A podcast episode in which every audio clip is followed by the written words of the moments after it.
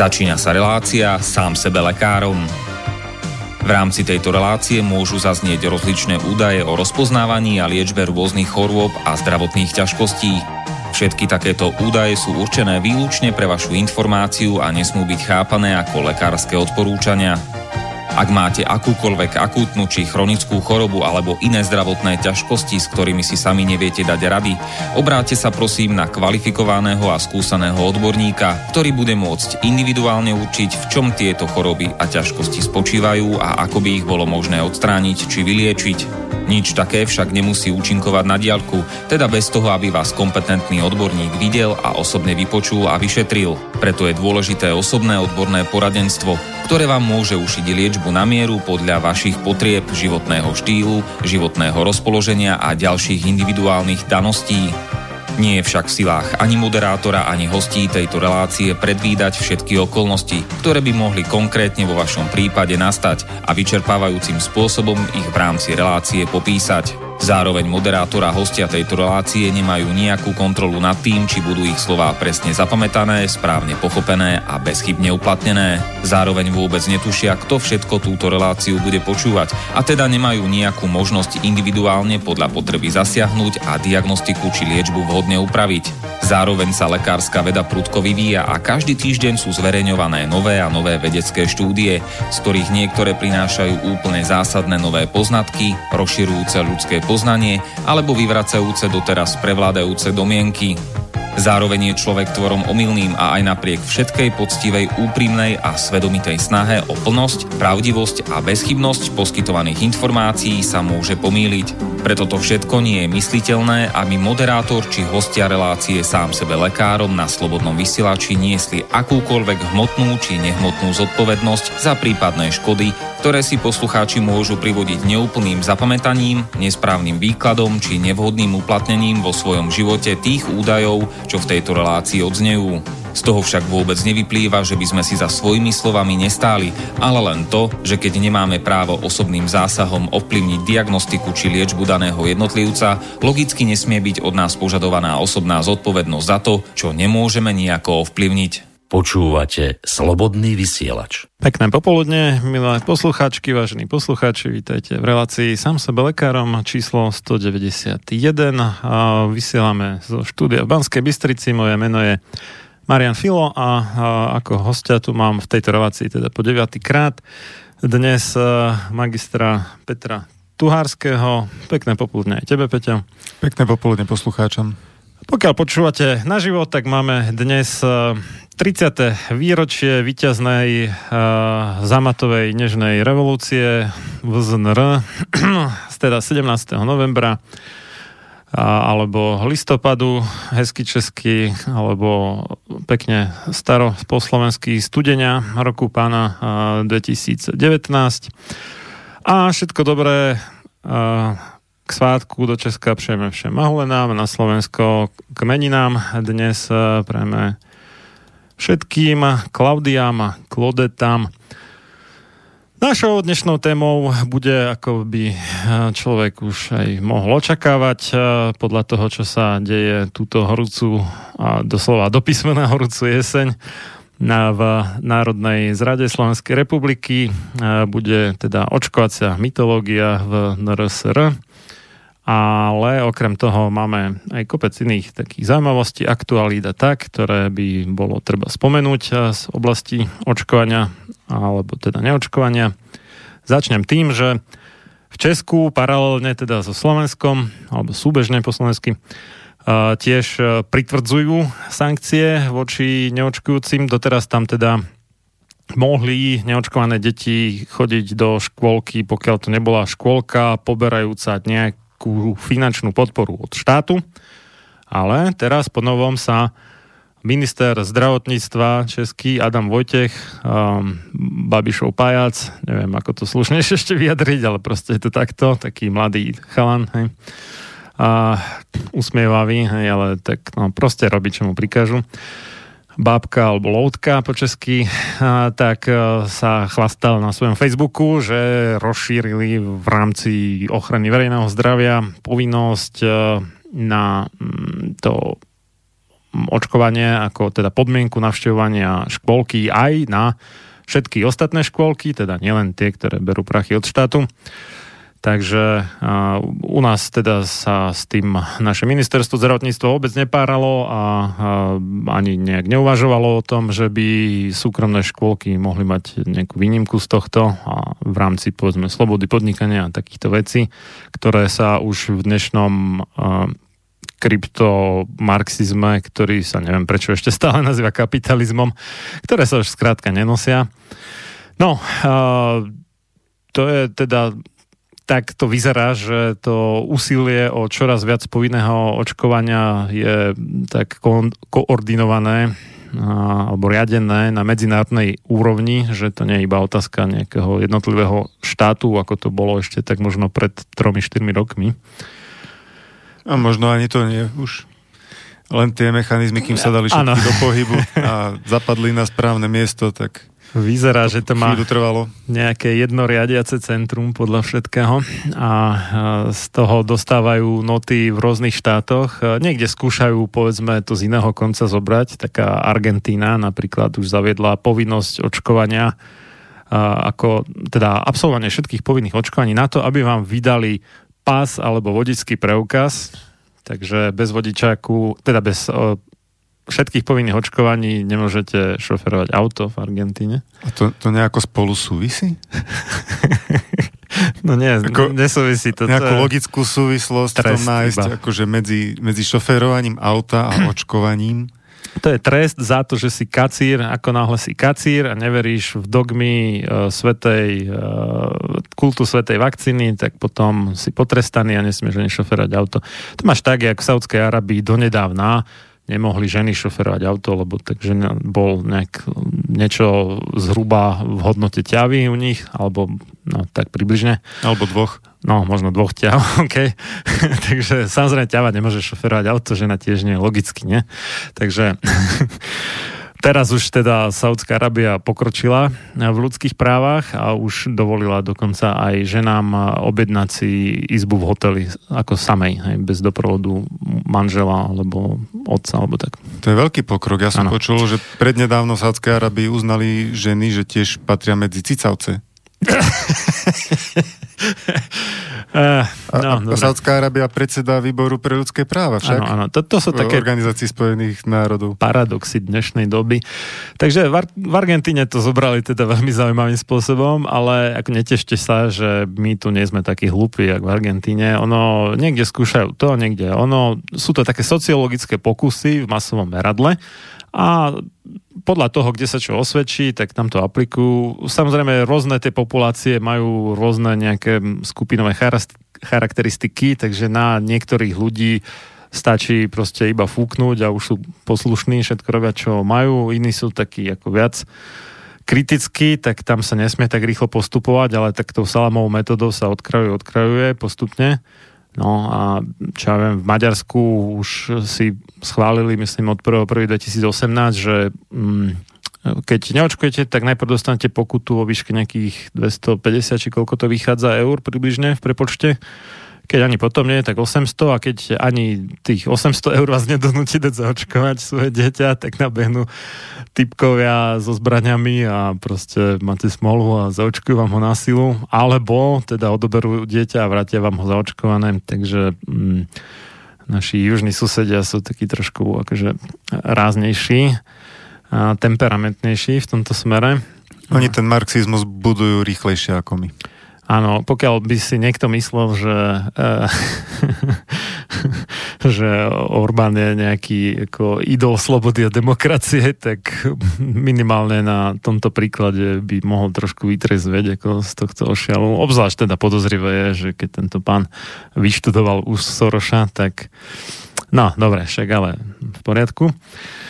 Uh, bola už na Slobodnom vysielači jedna relácia ešte za starých dobrých čas, keď tu fungoval Norbert Lichtner, uh, tak uh, si tam pozval jedného slovenského Maďara, ktorý teda samozrejme rozumie všetkým tým maďarským médiám a aj tým kritickým uh, k um, súčasnému premiérovi. A nebolo to iba také oslavné, ako počúvať v slovenskej alternatíve veľmi často, že Orbán je super, lebo zakázal GMO a teda geneticky manipulované organizmy, spálil všetky polia, s GMO kukuricou a také. To je skvelá vec, ja by som to zavedol aj na Slovensku. Ale sú niektoré veci, ktoré proste zalepia ľuďom ústa a potom to tak vyzerá, že ten politik je úplne že skvelý a bezchybný, ale toto je presne spôsob, ako manipulovať s ľuďmi, povedať im 9 krát pravdu a potom, keď už uveria a uveria bezhranične a slepo, tak už desiatý krát sa im veľmi dá ľahko podsunúť lož. A to isté sa týka aj skutkov politikov, nielen reči. Môžu 9 krát urobiť dobrú vec a na 10 krát urobiť takú hovadinu, že tým ako to celé zruší. Všetko dobre, čo povedal. Tak, no. Hm.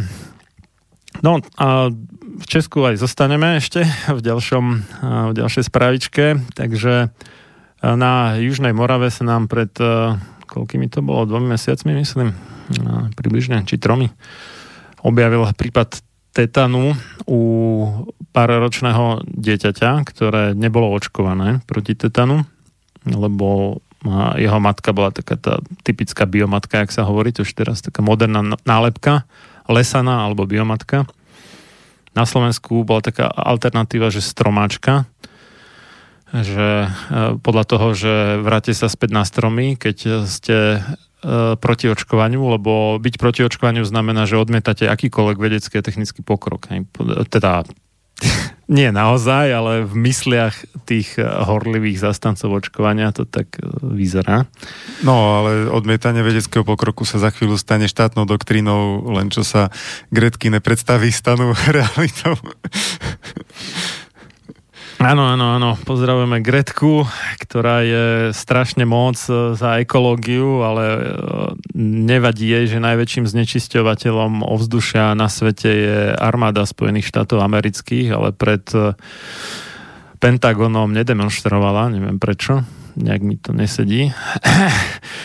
A druhá vec je, že dosť veľkým znečisťovateľom životného prostredia sú aj vakcíny a to dokonca dosť nebezpečným spôsobom znečisťovateľom, keďže sa na tých, v tých vakcínach, ktoré sú, nazvime to, že v rozvinutých krajinách severnej a západnej Európy a USA a Kanady už nepoužíva, ale v, a Austrália Nového Zelandu, ale vo všetkých ostatných viac menej možno Japonsko ešte dobre, sa stále používa vo vakcínach ortuť, hej, ťažký kov, ktorý nám nijak neosoží, nepomáha nám k ničomu, naopak iba nám škodí, zaprasí všetko možné, niekto vie o tom, takí tí vzdelanejší ľudia vedia o tom, že v morských rybách je strašne veľa ortutí a treba ako limitovať konzumáciu morských rýb.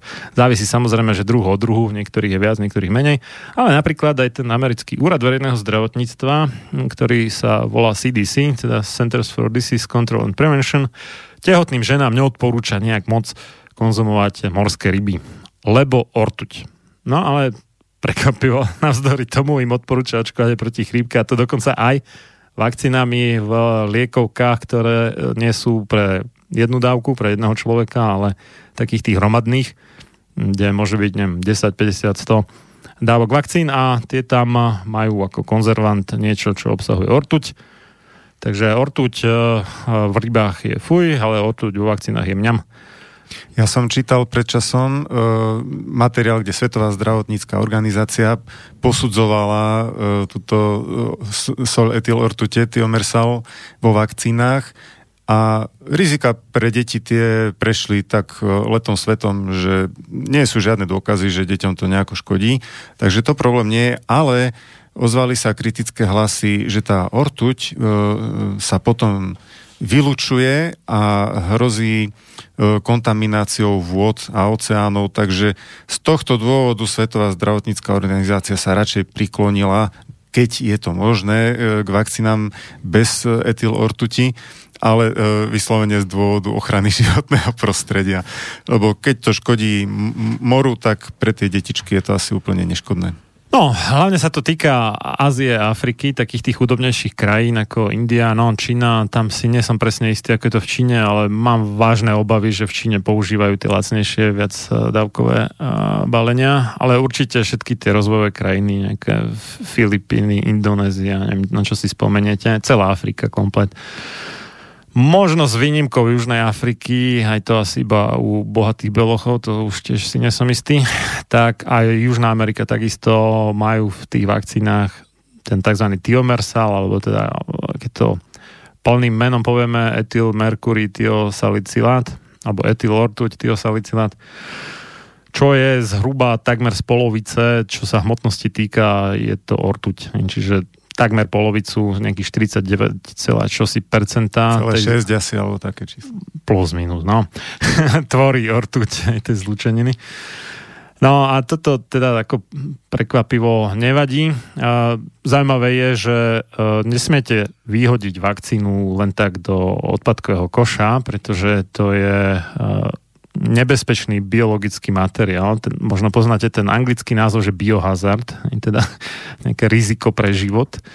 Takže musí sa špeciálnym spôsobom nejak likvidovať takýto odpad, napríklad keď tá vakcína expiruje, čiže už je po dobe nejakej minimálnej trvanlivosti, tak sa musí zlikvidovať veľmi špeciálnym spôsobom. Nie je to také, že to len tak vyhodíte do koša.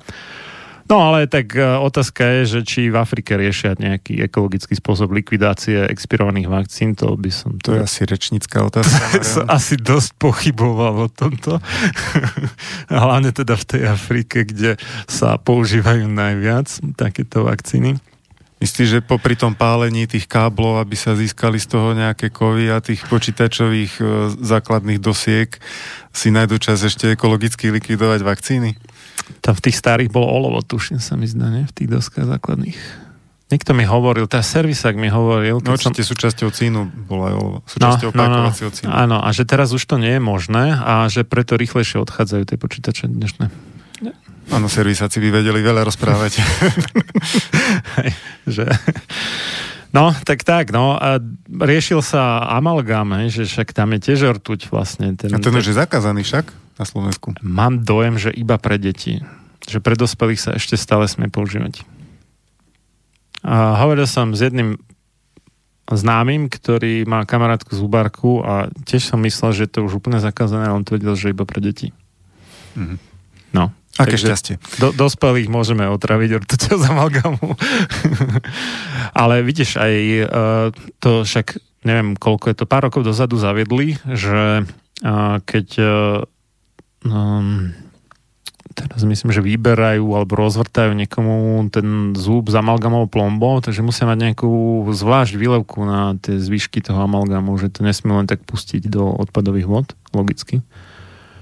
Mudro. Ale toto je zaujímavé, že na bežnú skladku odpadu, do zmesového odpadu tá vakcína je biohazard nebezpečné, proste musí to zvlášť likvidovať, podobne ako akákoľvek elektronika, žiarivky, ktoré mimochodom tiež obsahujú ortuť. Aj o tom druhá väčšina ľudí nevie, napriek Preto tomu, sú to také ekologické, nie? Napísané, napísané je to na obale každej tej žiarivky, ale kto by čítal nejaké drobným písmom napísané informácie. To je potom radosť vo vzduši, keď sa to rozbije alebo praskne. Takisto ako druhá väčšina ľudí nevie, že na PET fľaše nemajú púšťať priame slnečné žiarenie, hoci na každej jednej je to napísané, že nevystavovať priamému slnečnému žiareniu, lebo ako náhle tak urobíte, tak sa z toho polyetylentereftalátu, čo je skrátka PET, uvoľňujú do tej tekutiny, ktorá, ktorou sú naplnené nejaké nebezpečné látky, ale tak... Ja ti, Mariam, neviem. Ja som išiel minulo okolo takého hypermarketu a tam vzadu na dvore boli palety navršené na seba s týmito rôznymi vodami balenými a pekne slnečko svietilo v tom čase. Asi 30 stupňov bolo vonku.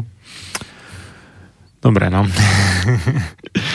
Takže je to, jedna vec je, že aké by boli tie správne bezpečnostné opatrenia, druhá vec je, čo sa robí, no ale čo som ja chcel povedať, takže na, na skládku to nie je dosť dobré teda, Ten, tá vakcína s obsahom ortuti a mimochodom teda aj tie vakcíny, ktoré ortuť akože neobsahujú, tak značná časť z nich ju predsa len obsahuje, aj keď teda v rádovo nanogramoch, pretože sa stále ten tiomersal používa v procese výroby na zabezpečenie sterility v jednotlivých medzikrokoch výroby.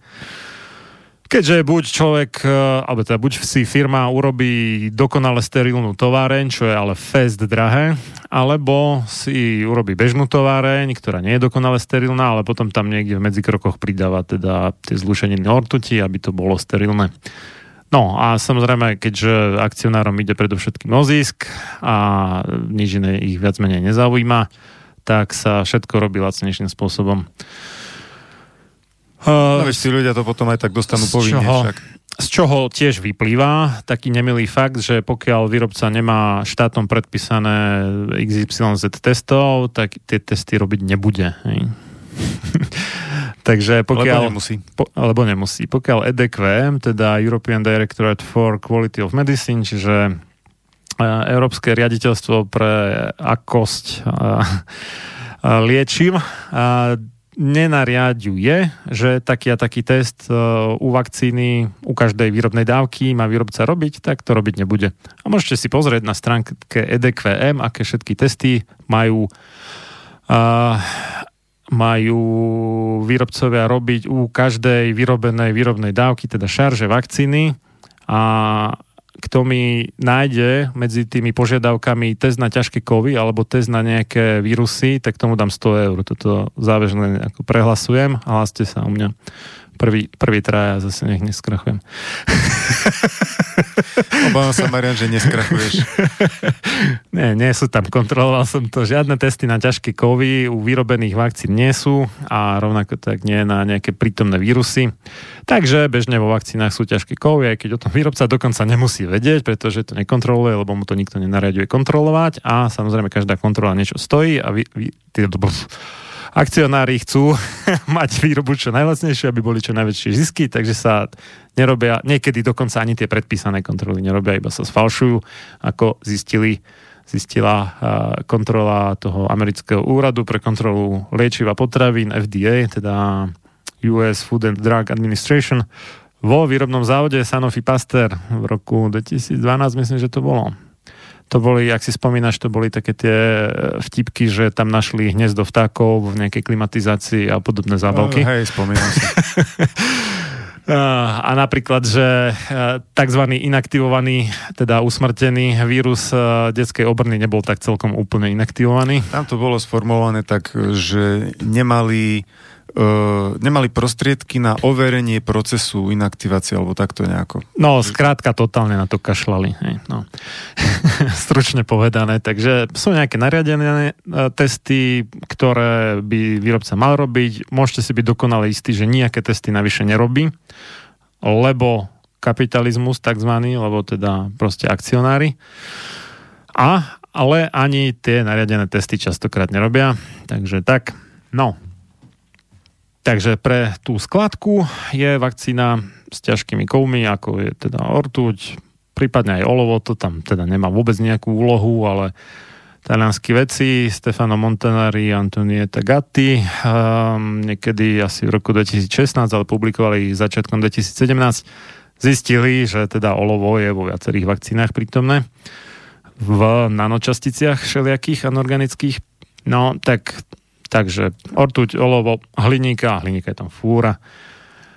Na skládku to nie je dobré, ale do tela malého dieťaťa 9 týždňového to dobré je. Povinne. Povinne. Tak.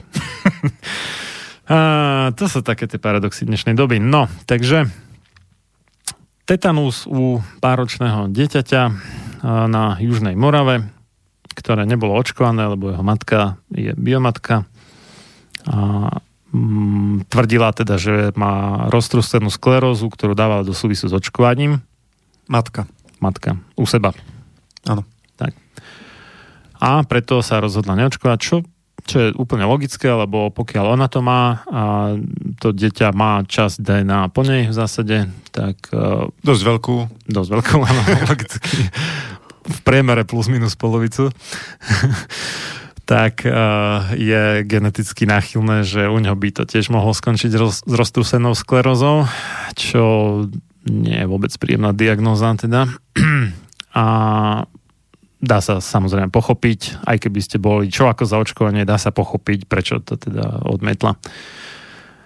No, a, ale zaujímavé je, a to by mňa osobne v živote nenapadlo, a, že to dieťa malo niekoľko dní v nose ujaznutú litiovú baterku, teda predpokladáme, že litiovú, lebo uh, musela to byť gombíková baterka do malého nožteka, páročného dieťaťa sa nezmestí nejaká tušková či mikrotušková baterka, nie je to ešte tie väčšie. Takže, a čo som pozeral tak v obchode, nedávno som bol kupovať, tak všetky tie malé gombíkové baterky sú litiové, všetky do jednej, čo som tam videl. Takže litiové baterky. Zaujímavé na litiu je to, že časť príznakov otravy litiom sa nápadne podobá na príznaky tetanu. Nie všetky, ale tak časť. Hm, no. Pozri, Marian. uh, pripustme pre, e, pre potreby e, našej rozpravy, že to dieťa dostalo tetanus. Hej.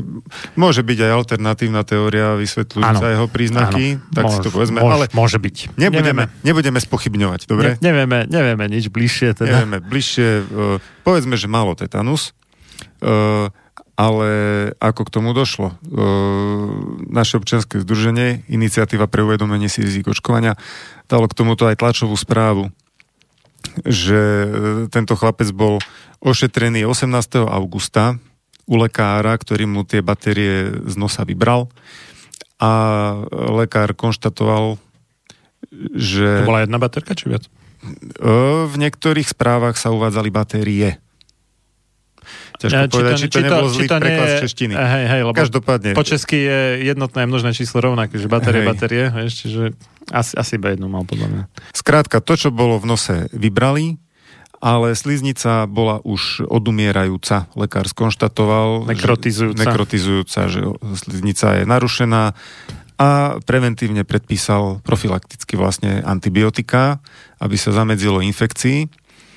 Uh, to, je vlastne, že... to je vlastne podobne ako popálenina, hej, že tam tie bunky bunky môžu zomrieť dvomi spôsobmi v princípe. Hej. Ten riadený spôsob, kedy si toto to telo tak manažuje, že dobre, už je stará, vymeníme za novú súčiastku, tak to sa volá apoptoza a tam to funguje tak, akože je tam nejaká recyklácia, všetko možné, tak, jak má byť.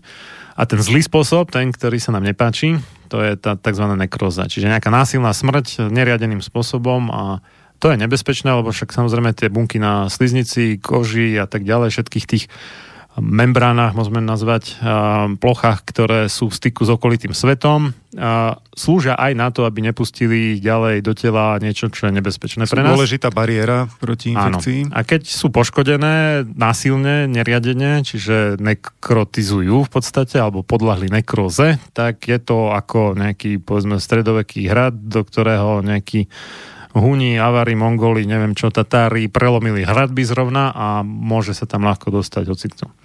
No čiže ja by som upozornil na tento prvý fakt, že e, dieťa dostalo e, predpis na antibiotika, respektíve jeho matka, ale rozhodla sa mu ich nepodať. Tak je to napísané aspoň v správe e, hygienickej stanice. Čiže Uh, Dokonca to bolo tak, že ona hľadala radu na sociálnych sieťach vraj a že niekto niečo poradil, že antibiotika nie a že radšej nech dáva, už, už si nespomínam, nejaký prírodný recept, niečo, niečo iné. No, matka zrejme nevedela, ako to dopadne, ináč by tie antibiotika asi dala, ale tak uh, ne, nebudeme ju tu nejako uh, za to pranierovať, aj keď bola to chyba, ale po vojne je každý generál, by som to tak povedal. Ka- v každom prípade... Ale aj, aj toto sa dá pochopiť, lebo ako antibiotika celkovo narobili veľa škody, už hlavne to prehnané užívanie antibiotík. Ono by to malo byť taká akože zbraň poslednej záchrany, niečo ako, no, to nie je úplne správny výraz. Malo byť ako, to používanie ako, ako a, a nejaká atomovka, že keď už zlyhali všetky menej nebezpečné spôsoby, tak už, už sa nedá nič robiť, už použijeme antibiotika, ale on sa to robí naopak ani neviem poriadne, čo to je. Možno je to dokonca výroza, na ktorú antibiotika neúčinkujú. Ale tak pre istotu dáme tie antibiotika, keby čosi. To je, to je veľmi rôzne. Niektorí lekári píšu antibiotika úplne automaticky na všetko. No, mne, mne dali antibiotika na uh, infekčnú mononukleózu, keď som mal asi 8 rokov. Alebo 7. V druhej trede základnej školy. Infekčná mononukleóza je, hej. áno, je spôsob, choroba spôsobená Epstein-Barovej vírusov, je to výroza, Čiže vírusová choroba, na ktorú antibiotika jak živ nemôžu účinkovať. No lenže čo mi dali? sa ešte poďakuje. Čo mi dali? No, to je jedna vec. Áno, pečeň, to kvôli tomu som mal potom dlho špeciálnu dietu, niekoľko mesiacov, to je jedna vec, ale to by nebol až taký problém. Problém je, že to bolo zrovna v období, kedy mi rastli nové zuby a dali mi tetracyklín a ten Jaj, likviduje zuby jaj. úplne. Hej. Čiže ja mám v podstate dotetracyklinované zuby de facto. Nedávno som sa dozvedel, že tetracyklín sa, nechápal som, že prečo, sa používa v tých návnadových vakcínach proti besnote a u líšok a tak, čo sa zhadzujú z lietadla a tak, roz, rozhadzujú proste po lesoch a podobne, aby líšky neboli besné. Nie len líšky, ale hlavne líšky teda. No a vysvetlila mi teda jedna jedna um, veterinárka, že teta, tetracyklín je tam práve kvôli tomu, aby sa ľahko zistilo, že či tá líška bola alebo nebola zaočkovaná, že stačí jej pozrieť na zuby. Aha. Čiže keď má pokazené Zanecháva zuby, stopy. keď má pokazené zuby, tak bola očkovaná, teda zjedla tú návnadovú vakcínu. No, čiže uh, toto je jedna vec, že No ale niektorí takto, lekári... Zuby, zuby je jedna vec, ale čo je oveľa horšie je, že, že tie antibiotika devastujú črevnú mikroflóru a črevná mikroflóra je extrémne dôležitá záležitosť pre človeka. Jednak na to, aby človek poriadne dokázal stráviť tú potravu a následne teda si vyťažil z nej to, čo potrebuje pre svoju obživu. Ak to neurobí, tak potom tam máme v podstate všelijaké tie výživové nedostatočnosti, nedostatok, neviem, vitamínov, stopových prvkov, neviem čoho všetkého. Ľudia potom sú stále hladní, majú potrebu viacej jesť a tak ďalej. Potom je z toho obezita a podobne. To je jedna vec. Druhá vec je, že niektoré prospešné baktérie, ktoré sú likvidované týmito antibiotikami, aj vyrábajú niektoré vitamíny, ktoré sú potrebné pre nás, K, aj B12 treba, za všelijaké ďalšie. kyselinu maslovú. No, uh, ktoré aj náš imunitný systém potrebuje na svoju činnosť, čiže antibiotika v skutočnosti devastujú imunitný systém, dá sa povedať. Čiže na jednu stranu dobre, krátkodobo možno pomôžu zvyťaziť nad nejakou častokrát banálnou chorobou, na ktorú by ani neboli potrebné, lebo by si ten imunitný systém aj bez nich poradil s ňou celkom v pohode. Napríklad čierny kašel, tam stačí teda ten vitamín C iba. Aj keď čierny kašel možno nie je úplne banálna choroba pre malé deti, ale, ale dá sa zvládnuť a za chvíľu si spomenieme taký úspešný príklad toho, ako sa dá zvládnuť. No ale to, to, to, toto je nebezpečné a dokonca teda uh, antibiotika v rannom detstve výrazne zvyšujú riziko autizmu. Pretože uh, ten imunitný systém vyslovene, že poškodia, uh, zblbnú uh, aj tie baktérie, ktoré nám pomáhajú dotraviť v podstate niektoré bielkoviny, tak uh, my kvôli tomu, že ich vymlatíme antibiotikami, tak nevieme stráviť rozložiť úplne až na aminokyselín niektoré bielkoviny a niektoré tie reťazce aminokyselín, krátke reťazce, tzv. peptidy, majú uh, psychotropný účinok, takže v podstate človek, keď to nedotrávi, tak je de facto ako nadrogovaný, pôsobí to na jeho psychiku a toto je napríklad časté u detí, a nielen detí, s poruchami autistického spektra aj všelijakými inými psychickými poruchami, že oni vlastne v skutočnosti nemajú psychickú poruchu, ale poruchu trávenia a nedotrávené peptidy psychotropné im cez tzv. nervus vagus, alebo teda blúdivý nerv, vagus, a tak a, z čreva do mozgu prenikajú a tam spôsobujú v podstate niečo, niečo podobné ako drogy. A toto všetko spôsobujú antibiotika, Isté, že keď je nejaká situácia kritická, akutná, neviem čo, že človek už ide zomrieť, tak je lepšie dať tie antibiotika, než ich nedať, hej, pokiaľ to zachráni toho človeka a má bakteriálnu chorobu. Ale v drevej väčšine prípadov sa dá tomu predísť šetrnejšie. No. No problém je, Takže že... preto, preto vravím, že je naozaj pochopiteľné, prečo tá matka ešte pokým to dieťa nemalo príznaky tetanu, a odmietla tie antibiotika. Čiže ona nie je akože blbá kača, hej, lebo kvôli tomu, že nechcela dať antibiotika, ale možno jej to proste nedošlo, že čo, čo všetko sa môže stať a typujem, že málo komu došlo. A ani, dokonca ani tomu lekárovi, Ani lekárovi to nedošlo. čo, tie antibiotika predpísal, to asi nedošlo, ako to môže skončiť. Uh, to je to, že ako hovorím, povie každý generálom, ale uh, keď uh, človek rieši tú situáciu, naozaj je ťažko predvídať, že kam to môže dospieť. niekedy je na mieste tá opatrnosť ako u toho lekára, čo radšej tie antibiotika predpíše a niekedy sú naozaj zbytočné a je ťažké dopredu naozaj to odhadnúť a niektoré bakteriálne infekcie sa vedia vyvinúť veľmi rýchlo a veľmi smrteľne a vtedy naozaj závisí od toho, aby sa včas nasadili antibiotika.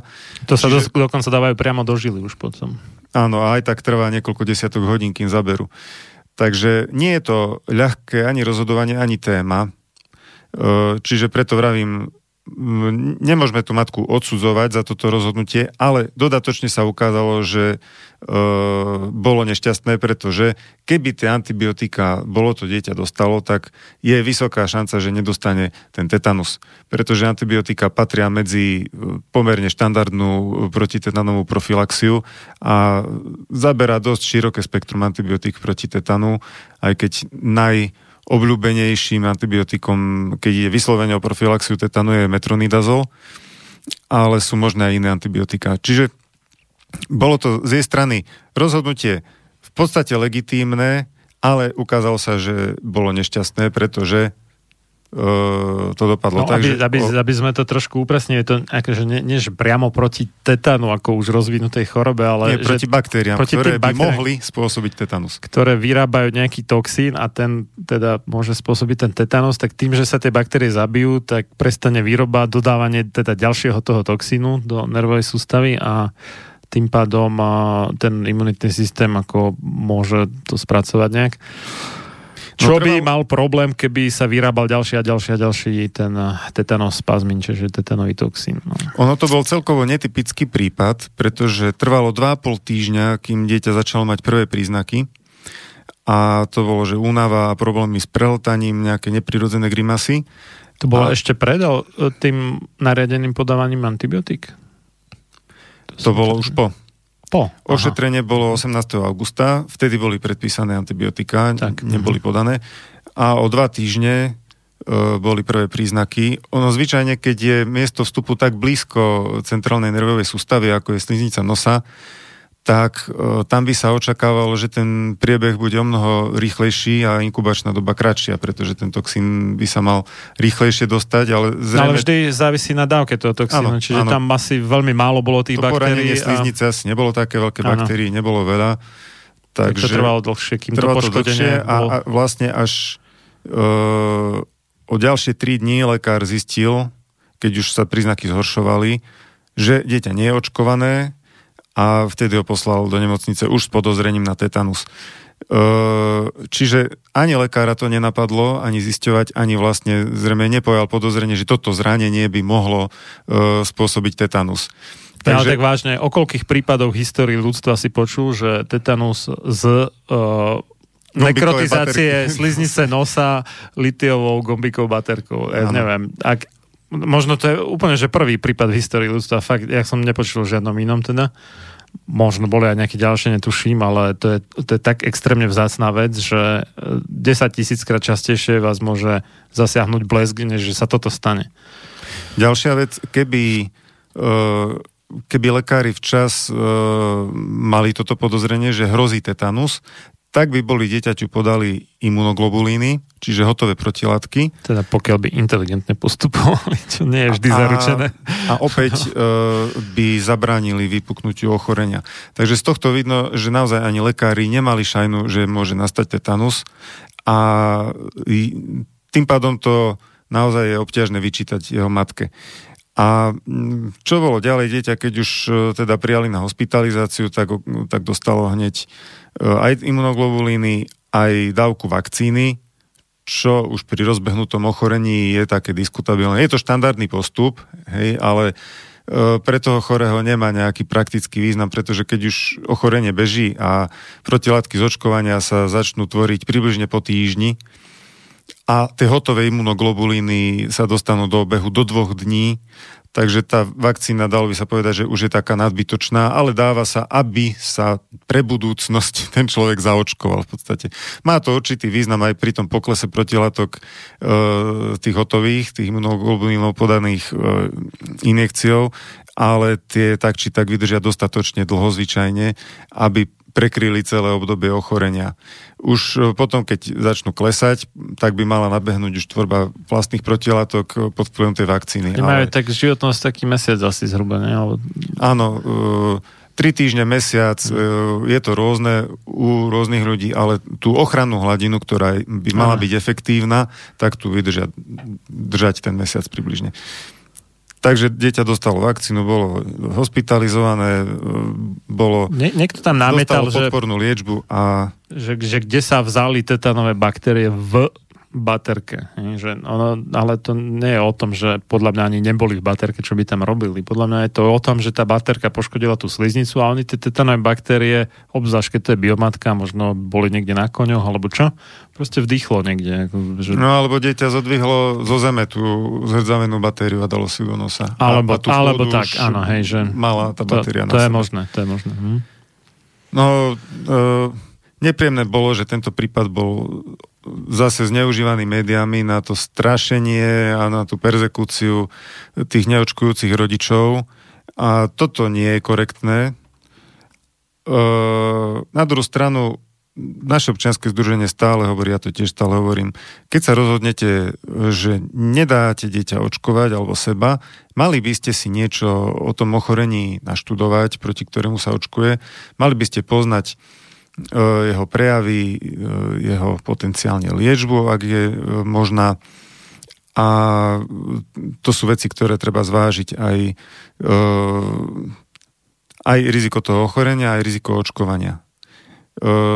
Čiže nepodporujeme rozhodovanie na tej báze, že ako sa to na tých mediálnych kaďakých výstupoch uvádza, že na nejakej mamičkovskej stránke si niekto prečíta od nejakého anonymného prispievateľa, že nedajte očkovať, je to zlé a niekto sa na základe toho rozhodne, že tak ja teda nedám očkovať, lebo je to zlé. Tak, takýto spôsob rozhodovania nepodporujeme. Podporujeme informované rozhodovanie s plným vedomím aké ochorenie hrozí, aj keď tetanus je mimoriadne zriedkavé ochorenie, ale vysoko e, fatálne. A e, čo hrozí e, z očkovania a zvážiť do toho aj tie svoje vlastné rodinné e, okolnosti. V tomto prípade matka zvážila, že trpí ťažkým autoimunitným ochorením a jej dieťa je na to náchylné. Takže jej rozhodnutie bolo evidentne posilnené týmto faktorom a z tohto pohľadu mu ťažko niečo vyčítať. No, to ani nie je o tom vyčítaní, ako možno skôr, že čo by ľudia mali robiť v takých situáciách, ako, ako sa zachovať lepšie, než sa povedzme teda zachovala tá matka, ktorá mala dobré dôvody na to, aby sa zachovala tak, ako sa zachovala, akurát, že no objektívne to práve v tomto prípade moc nevyšlo. Ja by som ešte do toho takú uh, malú dávku psychológie vložil. Uh, ko, uh, vieme všetci, že komunikácia medzi pacientom a lekárom je niekedy dosť od, obťažná. Uh, niekedy z jednej, niekedy z druhej strany. Nechcem teraz nadržať uh, ani jednej strane, ale fakt je, že keď je komunikácia e, pacient-lekár obťažná, tak hrozí, že sa lekár nedozvie všetky podstatné informácie. Pretože jednoducho buď toho, v tomto prípade rodiča, Uh, teraz berem modelovú situáciu, hej, nie, že by som to vzťahoval na tento prípad, ale typický uh, lekár toho rodiča buď vystraší, alebo ho skritizuje niekedy aj nepekným spôsobom, za treba z rozhodnutie neočkovať. Ty a... vrah svojich detí a podobne, no? Napríklad. Sú aj takéto skúsenosti, aj keď je to v rozpore so zákonom a, a v rozpore s etickým prístupom lekára k pacientovi, ale e, tak to bohužiaľ je. A... E, Preto si niektorí ľudia vždy nahrávajú lekára pred vstupom do ambulancie, ale už, už som počul aj takú radu, že už pred vstupom do čakárne treba, lebo už aj tam sa môžu odohrať všelijaké No niektoré veci. nasilné očkovania, o ktorých uh, nás informovali, sa konali v čakárni. No. Takže... Treba, treba pokiaľ máte No a dokonca aj keď nemáte podozrenie, lebo niekedy človek je nemilo prekvapený bez akéhokoľvek predchádzajúceho podozrenia. Bez prípravy. Áno, treba si nahrávať proste návštevy no, u lekára. Každopádne, keď teda e, rodič zistí, že komunikácia e, slušná, rozumná s lekárom nie je možná na t- túto tému, tak častokrát sa stiahne a už sa s lekárom nerozpráva, pokiaľ to nie je nevyhnutné. A, a môže táto skúsenosť poznačiť aj v komunikácii s ďalšími lekármi. A potom sa môže stať, že treba vznikne aj skutočne nazvime to typické poranenie, z ktorého, z ktorého typicky hrozí tetanus a rodič nepovie lekárovi, pretože nenájde v sebe tú morálnu silu, aby čelil e, ďalšiemu nejakému okrikovaniu a, a, a nejakým e, múdrym radám. A tá informácia má vtedy veľmi veľkú hodnotu, pretože v takých prípadoch naozaj je na mieste pristúpiť nejakej protitetanovej profilaxii. Treba k tým hotovým imunoglobulínom minimálne, ak nie aj k tej dávke vakcíny. Takže tá komunikácia je skutočne veľmi dôležitá, aby sa neopomenuli dôležité informácie. A... No a ja si viem predstaviť, že keď tá matka mala roztrúsenú sklerózu, je presvedčená o tom, že to je z očkovania, lekári jej pravdepodobne tvrdili, že nie je to z očkovania, ono ako náhle niekto spôsobí, teda spojí nejakú veľmi vážnu chorobu s očkovaním ako príčinou tejto choroby, tak mnohí lekári idú do vývrtky a okamžite sa dramaticky mení štýl ich komunikácie s pacientom k horšiemu teda. A možno také niekedy e, absolútne neodborné výstupy tých lekárov, že... No, hlavne, hlavne emocionálne, totálne prepisknuté. A tá matka mohla mať takúto skúsenosť za sebou a mm, tým stratila akúkoľvek dôveru ako voči lekárom, aj keď sem tam, možno, možno v jej prípade výnimočne mohli mať aj nejaký dobrý nápad, treba z tej antibiotika. No, vravím, ja to nevzťahujem na tento konkrétny ano, prípad, ale ano. hovorím o tom, že tá komunikácia, lekári to často podceňujú, oni si myslia, že tým rodičom nejak pomôžu, keď na nich nakričia za ich rozhodnutie neočkovať. Tam sú dôležité, uh, tam je dôležitý prístup založený na dôvere obojstrannej a, a rešpekte. Uh, ak lekár bude rešpektovať rozhodnutie rodiča, ktoré nebolo urobené ľahko vážne, aj keď sa to lekárovi niekedy môže zdať, ale on nemá toľko informácií a ani nie je priestor v ambulancii, aby sa s, tým, s ním o tom ten rodič treba podrobne porozprával, čo ho k tomu viedlo. A nehovoriac o tom, že lekár väčšinou nemá záujem to Vidíš, počuť. Keď už sme v Česku, tak tam schválili teraz, že zdravotná poisťovňa bude preplácať e, ako extra e, úkon, alebo zvlášť teda úkon, lekárom konzultáciu s e, rodičmi teda o očkovaní, pokiaľ títo odmietajú očkovanie. Takže to už bude mať hradené navyše. No to je síce skvelé, ale vieš si predstaviť e, v tej demografickej situácii, v akej je naša medicína, že e, množstvo, čas. množstvo pediatrov nadsluhuje už, už by mali ísť do dôchodku, ale jednoducho ich nemá kto nahradiť.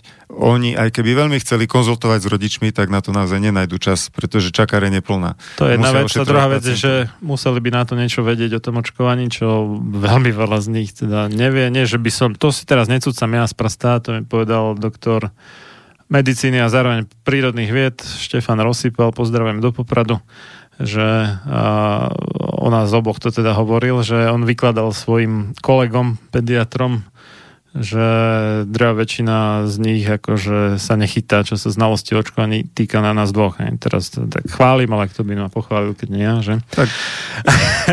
teda doktor Osypal nás pochválil. Nás Ďakujeme pekne, ale žiaľ naozaj... Uh... Inak, inak zaslúžili pediatr, teda taký akože ozaj významný v rámci slovenského meradla, ktorý sa zaslúžil o presadenie niektorých uh, dovtedy teda nových e, preventívnych opatrení vo vyšetreniach detí a tak, ktoré neboli zavedené. Čiže významná osobnosť teda na slovenskom pediatrickom nebi.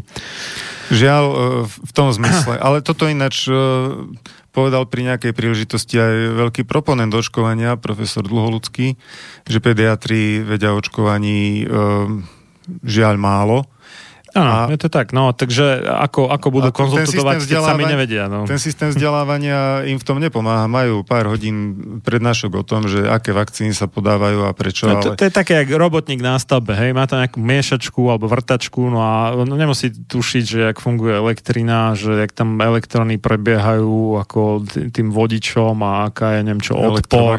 indukcia. Presne tak. Hoci, že absolútne to nemá páru. Proste stlačí tlačítko, otáča sa to hotovo a nemusí nemusí vôbec riešiť, že z čoho je to vyrobené, z akej zľatiny. Niekto možno empiricky príde na to, že o to koplo, keď niečo áno, áno. Čiže Ale prečo sa to stalo? To používať niečo, to, to taký argument, že až 40 rokov očkujem a tomu rozumiem, no toto je hlúposť. To je ako tvrdiť, že, že uh, nejaký 40 rokov, čo používa miešačku alebo vrtačku, že rozumie presne, ako funguje elektrina, elektromagnet, týka všetky tie veci okolo. No, vôbec to z toho nevyplýva. To, že ja viem používať počítač, no ja som to síce študoval, ale tak dajme tomu, trepnem profesor Svetozar Duholudský, to, že vie používať počítač, ešte vôbec neznamená, že on vie, ako funguje procesor, rámka, cache, grafická karta, nejaké USB porty. On, ja som si skoro istý, že on nemá najmenšie tušenia o tom proste, čo je na pozadí tohto všetkého.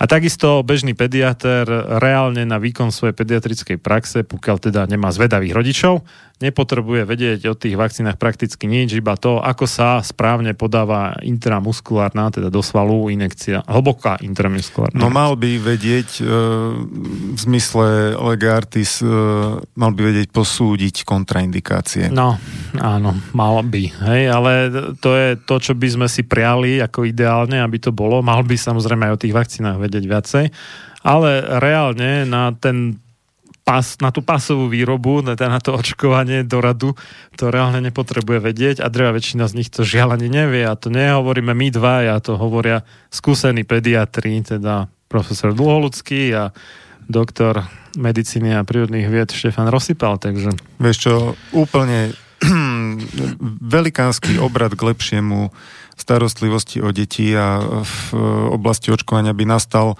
už keby lekári naozaj vedeli aspoň tie kontraindikácie zvážiť a poznali nežiaduce účinky, vedeli ich rozpoznať. Toto by bol taký krok vpred e, v slovenskej vakcinológii, že dovolím si povedať, že 80% problémov týkajúcich sa očkovania by zmizol. No, prečo to nevedia? No, oni síce sa tak tvrdia, že no, dobre, na vysokej škole sme toho mali akože možno 2-3 hodiny vyučovacie, dobre, ale tak my chodíme na tzv. kontinuálne medicínske vzdelávanie CME, hej, Continuous Medical uh, Education. No, áno, chodia na tie kongresy, ktoré sú všetky do jedného, do úplne do posledného, sponzorované výrobcami vakcín, keď sa týkajú očkovania. Nenájdete jeden, ktorý by nebol.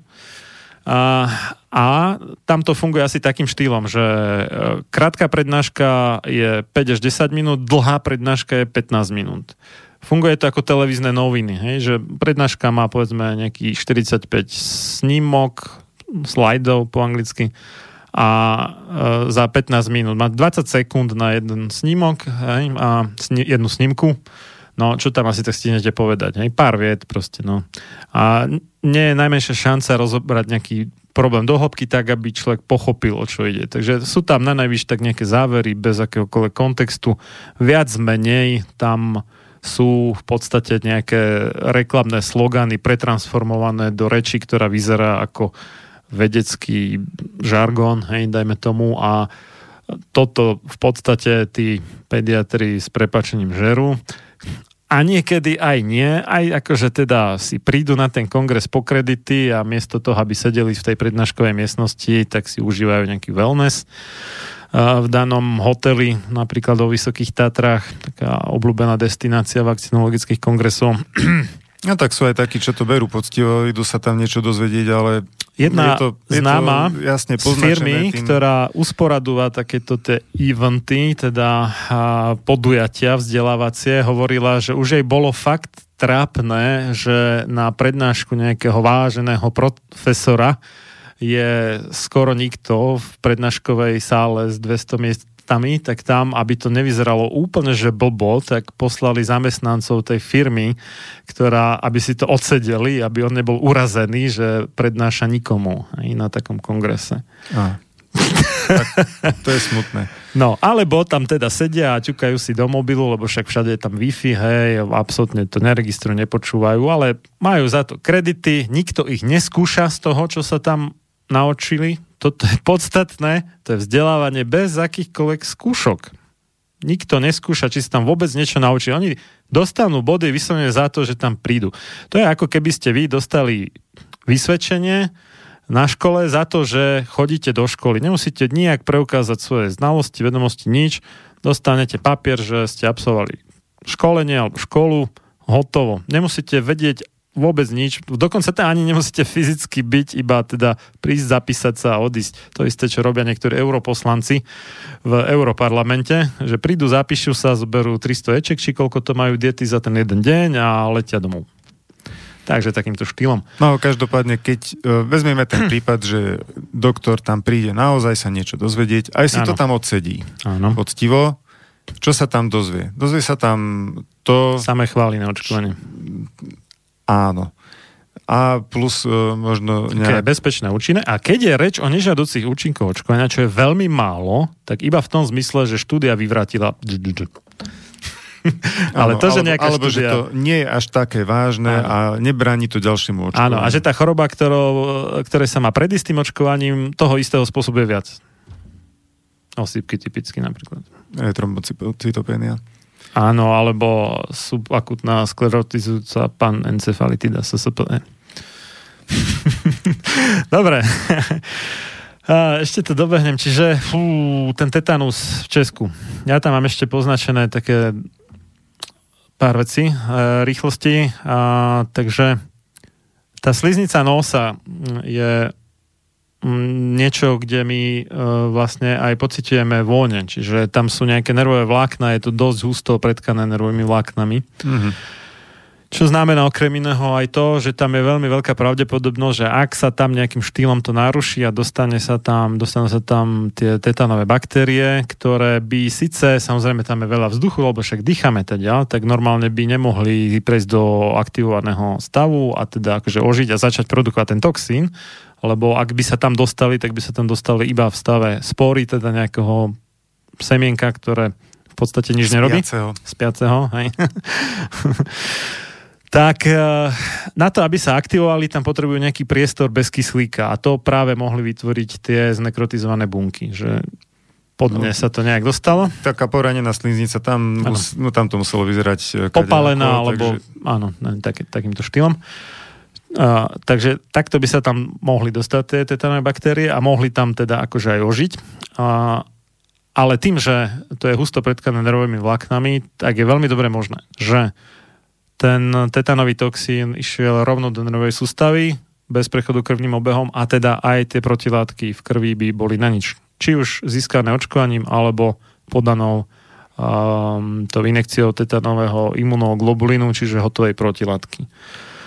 To je taká jedna poznámka. Vitamín C by zabral aj v jednom, aj v druhom prípade protilátky, iba v prípade, že by ten tetanový toxín išiel najprv teda cez krvný obeh a až z krvného obehu sa dostal do nervovej sústavy. Ale no, toto je práve málo pravdepodobné, že by sa stalo pri tom nose. Lebo, uh, už sme to hovorili viackrát, uh, protilátky sa z krvného obehu do nervovej sústavy nedostanú, je tam filter zvaný hematoencefalická bariéra. Tie protilátky sú pomerne veľké molekuly, ktoré cez ten filter neprejdú. Takže v nervovej sústavi nejaké imunoglobuliny nie sú, ale vitamín C je dosť malá molekula a tá prejde cez ten filter a je prítomná aj v podstate aj v každom neuróne, aj v každej, v každej bunke de facto. Žiadna bunka si neporadí bez vitamínu C, ale imunitné bunky ho potrebujú niekoľkonásobne viacej. Asi než... 50 krát. Áno, ďakujem za doplnenie, než akékoľvek iné bunky. No, tu, tu by som tak doplnil, že mm, ja by som toto nebral ako, e, že tu kladieme do protikladu e, C voči tým protilátkám. Jedno aj druhé má svoje opodstatnenie, ale s tým, že naozaj e, sú dokumentované prípady, keď aj vysoká hladina protilátok e, nezabránila ani vypuknutiu tetanu a dokonca ani umrtiu na tetanus. A boli to pravdepodobne práve takéto okolnosti, keď tie protilátky jednoducho nemali priestor na to, aby mohli ten toxín zneškodniť. A preto v prípade, že mm, niekto nebodaj je už hospitalizovaný s tetanom, tak tam by som sa veľmi silno prihováral aj lekárom, aj pacientom, aby zabezpečili pacientovi farmakologické dávky vitamínu C, pretože nič e, nejak lepšie... Čo v princípe e, znamená injekciu do žily, lebo... Infúziu do žily. Najlepšie no. E, trvalú infúziu do žily má to, dvo, má to svoje opodstatnenie aj v stave toho pacienta, ktorý e, pri takomto vážnom ochorení skoro určite bude trpieť deficitom. Ak mi neveríte, tak zmerajte hladinu. Vitamínu C. Vitamínu C. Takže má to aj opodstatnenie v rámci Lega Artis. A, uh, akože musím... pre, prečo ten deficit, aby to ľudia chápali? To, to, že imunitné bunky potrebujú 50 krát viac než priemer ostatných buniek, neznamená, že ho v kuse potrebujú 50 krát viac. To je, oni viac menej, keď je situácia taká normálna, že ono vždy sú stále nejaké útoky, ale viac menej je to také, že keď je človek zdravý, tak sú celkom ako v pohode. Sem tam proste niekto sa oprie teda o nejakú tú hradbu, hej a nič moc to neznamená, nepadne tá hradba kvôli tomu, ale keď je nejaký seriózny útok a ten tetanus je seriózny útok na imunitný systém, alebo teda na to telo človeka, tak tie imunitné bunky sú v bojovej pohotovosti a potrebujú oveľa viacej energie na tú svoju činnosť a tým pádom majú oveľa vyššiu spotrebu. To máte ako, že armáda v kasárniach nemá nejakú to ako veľkú spotrebu benzínu, ale ako náhle je vojna, tak už musia ísť do akcie, niekam vycestovať a tak, tak vtedy už tá spotreba je fakt, že veľká. No a pri tetane tam e, to je naozaj ťažký fyziologický stres pre telo, sú tam prudké krče, hrozia tam rôzne sekundárne infekcie v plúcach, na slízniciach, lebo človek je väčšinou, e, keď je to vážny priebeh, tak je uvedený do umelého spánku, je intubovaný, je dlhodobo hospitalizovaný, nemocničné bacily na ňo útočia. Čiže vtedy ten, aj keď samotný tetanický toxín nie je nejakým veľkým veľkou výzvou pre imunitný systém, ale všetky tie ďalšie okolnosti veľmi vyčerpávajú organizmus a prejavuje sa to aj na deficite vitamínu C, ale z hľadiska tej jeho ako podpornej liečebnej hodnoty ide skôr o to, že podľa dostupných informácií dokáže zneutralizovať tetanický toxín, E, dokonca aj v prostredí tela. Ale tam už sú potrebné dávky e, farmakologické, vysoké e, a intravenózne. A, teda dožili. Hm? Teda dožili. A prečo toto hovorím? Preto, lebo liečba tetanu, nejaká špecifická liečba neexistuje a tá liečba, ktorá sa v týchto prípadoch nasadzuje, tak to je iba podporná liečba. Inými slovami, e, moderná medicína udržuje pacienta nažive a mierni jeho utrpenie. Ale vlastne akýkoľvek liečebný postup, e, ktorý by cielil na, e, na samotné ochorenie, je v súčasnosti experimentálny, pretože žiadny schválený nie je. Takže dávam do pozornosti pre, pre prípady tetanu, aby si lekári naštudovali túto problematiku a, a naozaj um, zvážili aj túto možnosť, pretože môžu tým pacientovi popri tých ostatných postupoch, od ktorých ja teda neodhováram, ale môžu pacientovi pomôcť aj takýmto spôsobom a ide, ja som ide to... o sm- vysoko smrteľné ochorenie, kde treba naozaj e, použiť všetky prostriedky, ktoré pacienta nemôžu ohroziť, na to, aby sme mu pomohli. Ja som to kvôli tomu ale spomínal, nie, nie, nie že by som hovoril, že imunoglobulíny sú na nič, že v, v značnej časti prípadov sú na niečo, ale že nie sú zárukou a nemožno sa spoliehať na to, že zaberú a preto, aj keď sa podajú imunoglobulíny, je viac než žiaduce, aby tí ľudia dostali aj e, ten vitamín C do žily. Lebo... Je na to, je na to veľa dobrých dôvodov. Lebo štúdia z roku 1984 z Bangladeša, áno, poviete si, krajina tretieho sveta, neviem čo, proste Sodoma Gomora, ale práve preto z Bangladeša, pretože tam tých tetanov sa nahromadilo viacero. Vyše u nás, no, u nás ich uh, je málo, takže sa nedá urobiť de facto taká štúdia. Tak, z Bangladeša ten autor sa volá, teraz neviem, či sa to číta Jahan alebo Jahan, ale píše sa Jahan teda. Tak zistila, že v skupine detí, ktoré mali tetanus a dostali iba tú štandardnú liečbu, čiže tie imunoglobuliny, neviem, či tam bolo aj očkovanie, to si nesom istý, ale minimálne teda imunoglobuliny dostali do žily, tak uh, tam mali umrtnosť 74%, zatiaľ čo iná skupina, kde dostali aj vitamín C do žily, a to v pomerne malej dávke, iba 1 gram denne, myslím to bol. Áno, to bolo len 1 gram. No, tak uh, nezomrel nikto. Hej? Čiže 74% umrtnosť versus nikto len vďaka pridaniu vitamínu C, to je teda ako obrovský rozdiel, by som povedal. A ja nechápem, ako je možné, že sa toto nerobí po celom svete. Už to poznáme 35 rokov, tento poznatok. Prečo sa to nerobí všade? Uh, treba upozorniť, že mali tam aj uh, takisto testovanú skupinu dospelých a kontrolnú skupinu dospelých a tam ten efekt bol podstatne menší, tam lebo to dostávali málo lebo v pomere hmotnosti to, ten 1 gram vitamínu C bol veľmi málo. Keby dali Ale... 5 gramov alebo 10, tak by zachránili podľa mňa aj všetkých tých dospelých. Nielen, že 5 gramov alebo 10, ale no. vzhľadom k biologickému polčasu uh, intravenózneho vitamínu C by ho mali podávať niekoľkokrát denne, aby sa udržala tak, stabilná áno. hladina v plazme. Uh, ak by to chcel niekto študovať náhodou, tak uh, v Národnej lekárskej knižnici v PubMede to má číslo 646 6264 táto štúdia. Ten Jahan myslíš? Áno. Mhm. No a v súvislosti s týmto prípadom policia Slovenskej republiky šírila hoaxy a ja to rýchlo prečítam. Takže nadpis je na svojom facebookovom profile, teda Policia Slovenskej republiky. Nadpis je Odmietne rodič povinné očkovanie pre dieťa a to nakazí ostatných rovesníkov? Môže ísť o trestný čin. V súvislosti s nedávnym prípadom z Českej republiky, keď maloleté dieťa bolo infikované tetanusom, to napísali, zle to vyskloňovali, OK. A v nadväznosti na naše vzdelávacie kampane na stránke Hoaxia podvody, pomočka policia Slovenskej republiky, teda SR, vám prinášame slúbené stanovisko v téme uvedenej v titulku. Trestný zákon pozná trestný čin šírenia nákazlivej ľudskej choroby. Dopustí sa ho ten, kto umyselne alebo z nedbanlivosti spôsobí alebo zvýši nebezpečenstvo zavlečenia alebo rozšírenia nebezpečnej nákazlivej ľudskej choroby. Môže sa ho dopustiť dokonca aj rodič, ak by naplnil túto skutkovú podstatu trestného činu v súvislosti s nezaočkovaním dieťaťa. V takom prípade môže a dokonca je povinnosťou orgánov činných v trestnom konaní rodiča stíhať.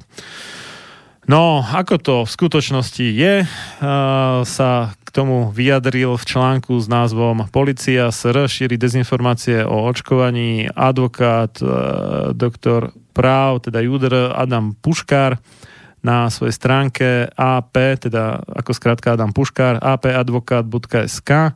Ešte raz, je to článok z 16.10.2019 pod názvom Polícia SR šíri dezinformácie o očkovaní Veľmi stručne zhrniem, ale prečítajte si to všetci, aby ste boli v obraze, že uh, toto nemôže byť uh, považované za príklad takého, tohto trestného činu konkrétne. Uh, to je podľa paragrafu 163 alebo 164 trestného zákona číslo 300 lomeno 2005 zbierky zákonov pretože aj podľa doterajšej judikatúry, teda toho, ako súdy doteraz rozhodovali a tak, musí ísť o nejaké bezprostredné ohrozenie. A, takže, a keďže neočkovanie nie je nikdy bezprostredným ohrozením, a, tak, a, lebo je to preventívny úkon, nie je to úkon, akože, že mohlo byť teoreticky byť tak chápané, keby že je nejaká epidémia niečoho a to očkovanie by dokázal tak rýchlo akože zabrať, že by mohlo predísť nejakej epidémii, tak možno, ale nie je. Epidémia tetanu je navyše úplne že ad absurdum, pretože tetanu sa neprináša z človeka na človeka. Takže keď policia v súvislosti s prípadom tetanu sa odvoláva na paragraf o šírení nebezpečnej nákazlivej ľudskej choroby, tak niektorí tam písali do komentárov, že už chápem, prečo je toľko vtipov o policajtoch.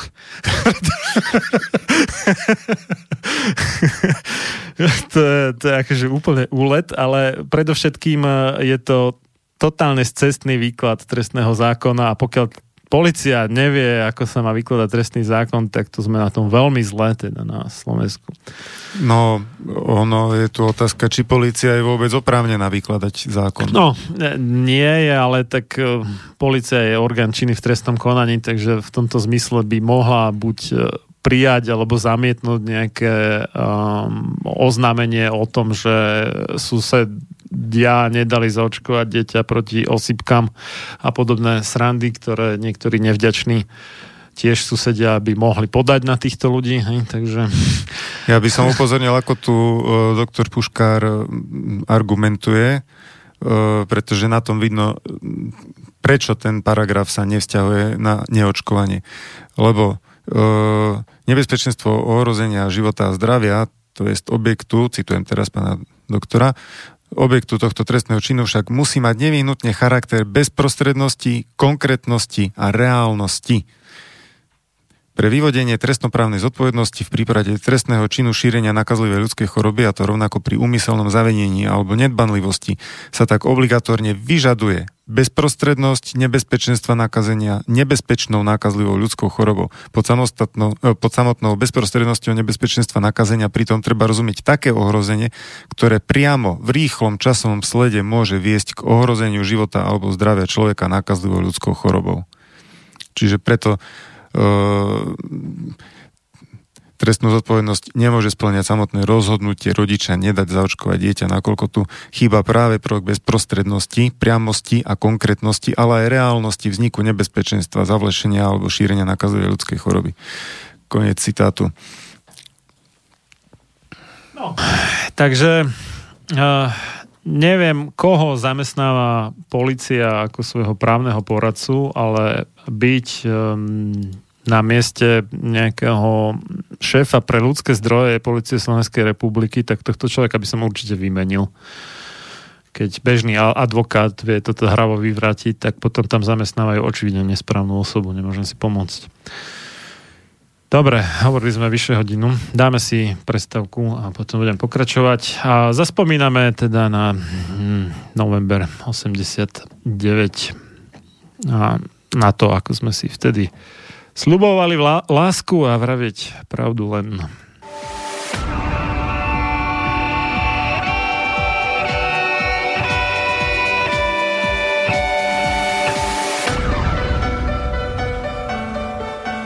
Čím národ nižšie stojí, čím hlbšie v živote telesnom je ponorený, tým menej vážnosti má sám k sebe a tým ľahšie si dá so sebou zahrávať a svoje si odnímať, ako i jednotlivý človek v bahne telesného života zaviaznutý. Je bez vážnosti k sebe samému a ľahko sa za úžitok telesný nie len s telom, ale aj s dušou zapredá. Ľudovít Štúr Máte naladený slobodný vysielač Banská Bystrica.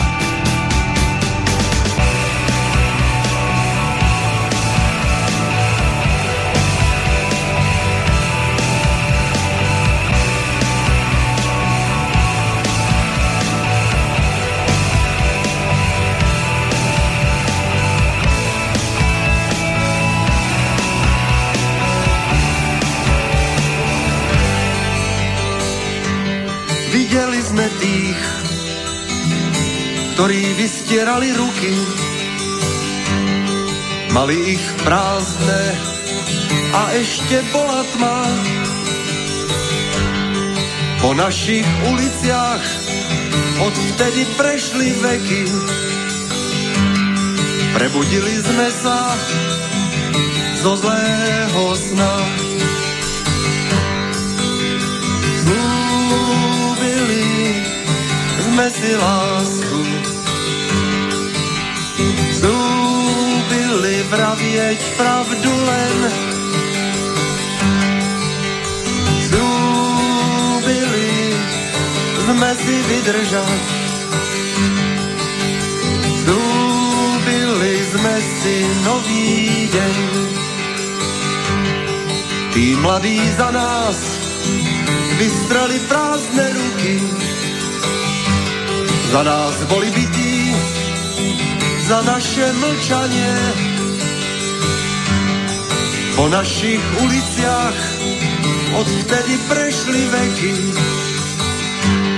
a zaznělo z posledné zvoněně. Slúbili sme si lásku, slúbili vravieť pravdu len,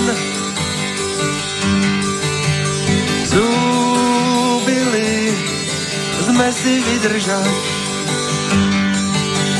slúbili sme si nový deň.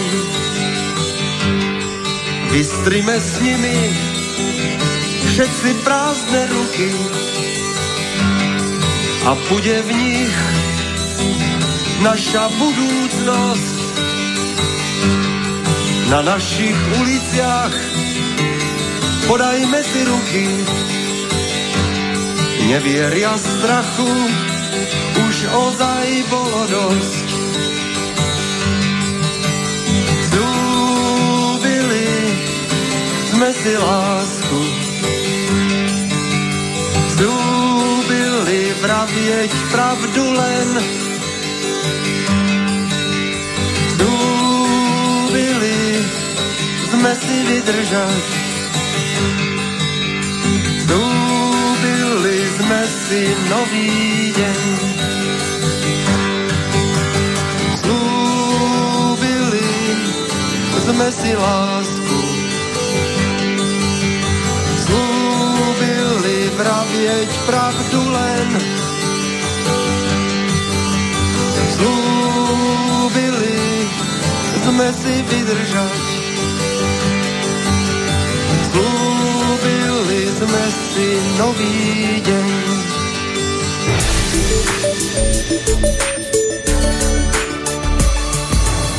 Ak chceš vyjadriť svoj názor, napíš na studiozavináč slobodnyvysielac.sk Slobodný vysielač, váš rodinný spoločník. Pokračujeme v relácii sám sebe lekárom. Číslo 191 na tému očkovacia mytológia v Národnej rade Slovenskej republiky.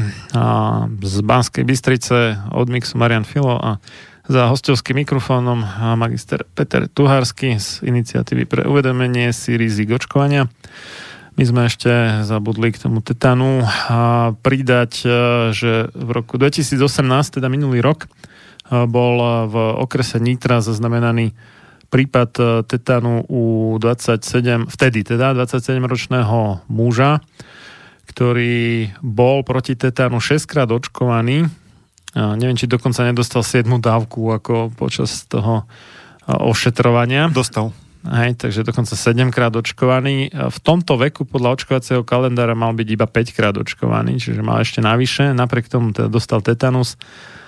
Nájdete to v dokumente, ktorý sa volá hneď to bude analýza epidemiologickej situácie a činnosti odborov epidemiológie v Slovenskej republike za rok 2018 spracoval z poverenia hlavného hygienika Slovenskej republiky regionálny úrad verejného zdravotníctva, teda RVZ, so sídlom v Banskej Bystrici. Na strane 141 je to popísané. To len na Margo toho, že mm, v tej mediálnej kampani uh, to ľudia často pochopili ten prípad z Česka, že keby bol, keby očkovaný, bol očkovaný, nedostane, ani, by. ani za sve by nedostal. No, tak, no, mal by otázka. menšiu pravdepodobnosť dostať tetanus, ale nie je to 100% záruka, že očkovaný ho nedostane. V prípade, že tie, ten tetanov spazmín dostal rovno do nervovej sústavy, čo je vysoko pravdepodobné v tomto prípade, tak a, je úplne jedno, či bol alebo nebol očkovaný. Dobre, tak, dostaneme sa teda ešte po hodine a štvrte k mm, očkovacej mytológii v Národnej rade Slovenskej republiky. Je to, mm, prečo mytológia? My tu zápasíme, ja už skoro 10 rokov, Peťa ešte trochu dlhšie, so všeobecne rozšírenými tvrdeniami, no dal by sa povedať dogmami možno pre niekoho, alebo uh, mýtmi, bajkami. Uh, nemám nič proti mýtom a bajkam, aby sme sa rozumeli. Práve mnohé sú ozaj, že poučné, že môžu človeku mnohé dať v tom zmysle, že ho naučiť nejaké morálke, že aké, ako sa oplatí, povedzme, správať, e, že rôzne tie nejaké nešváry sa v konečnom, alebo teda necnosti sa v konečnom dôsledku človeku neoplatia, hej, napríklad také tie uh, že a to je síce porekadlo alebo príslovie, že lož má krátke nohy a podobne. Hm, ale, a, a v tomto zmysle sú tie bajky ako fajn, ale problém e, je, e, keď niečo je iba vymyslené, ona sa hovorí teda, že bajky sú vymyslené na to, aby pestovali povedzme v deťoch a niekedy aj dospelých nejakú vyššiu morálku, než by vyplývala z tvrdého darwinizmu typu silnejší berie všetko a podobne.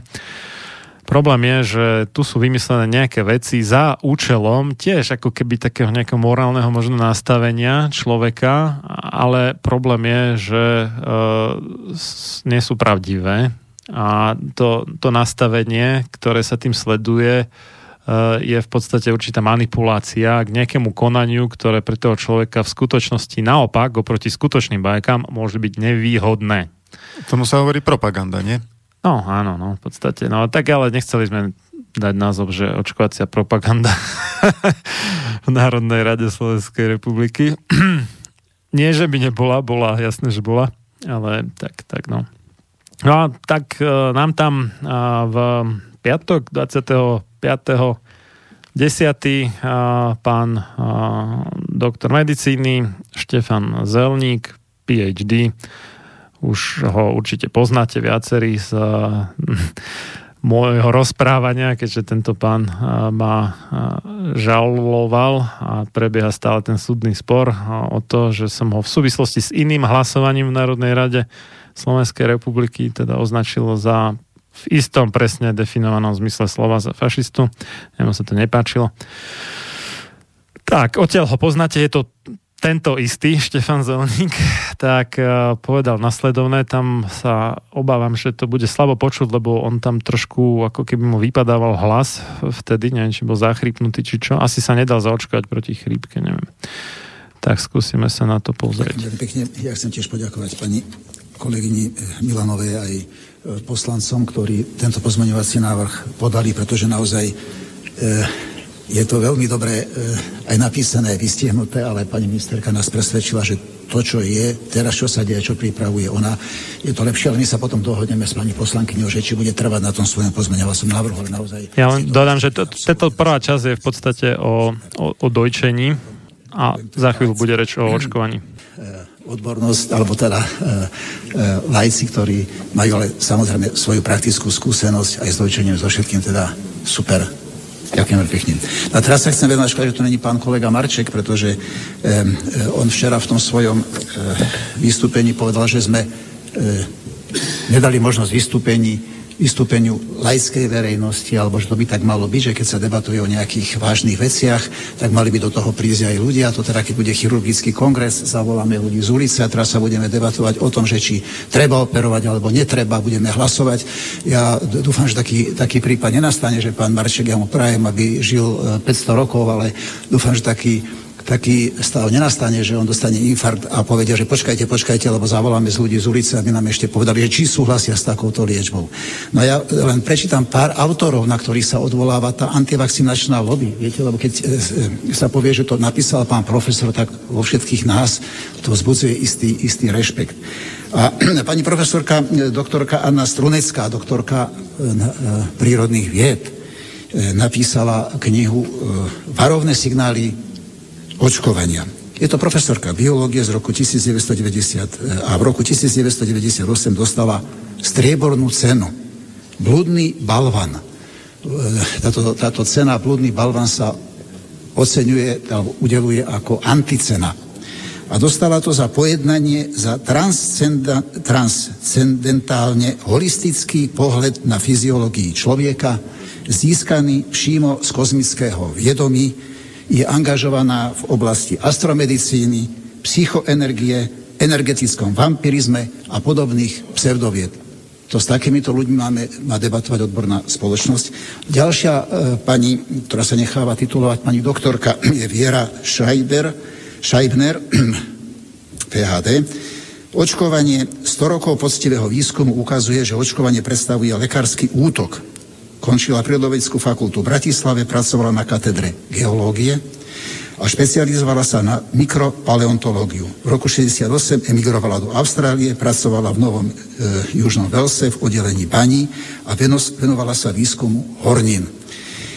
Na dôchodku sa začala venovať očkovaniu a patrí medzi tvrdých odporcov akéhokoľvek očkovania. Máme snať s takouto osobou diskutovať o očkovaní.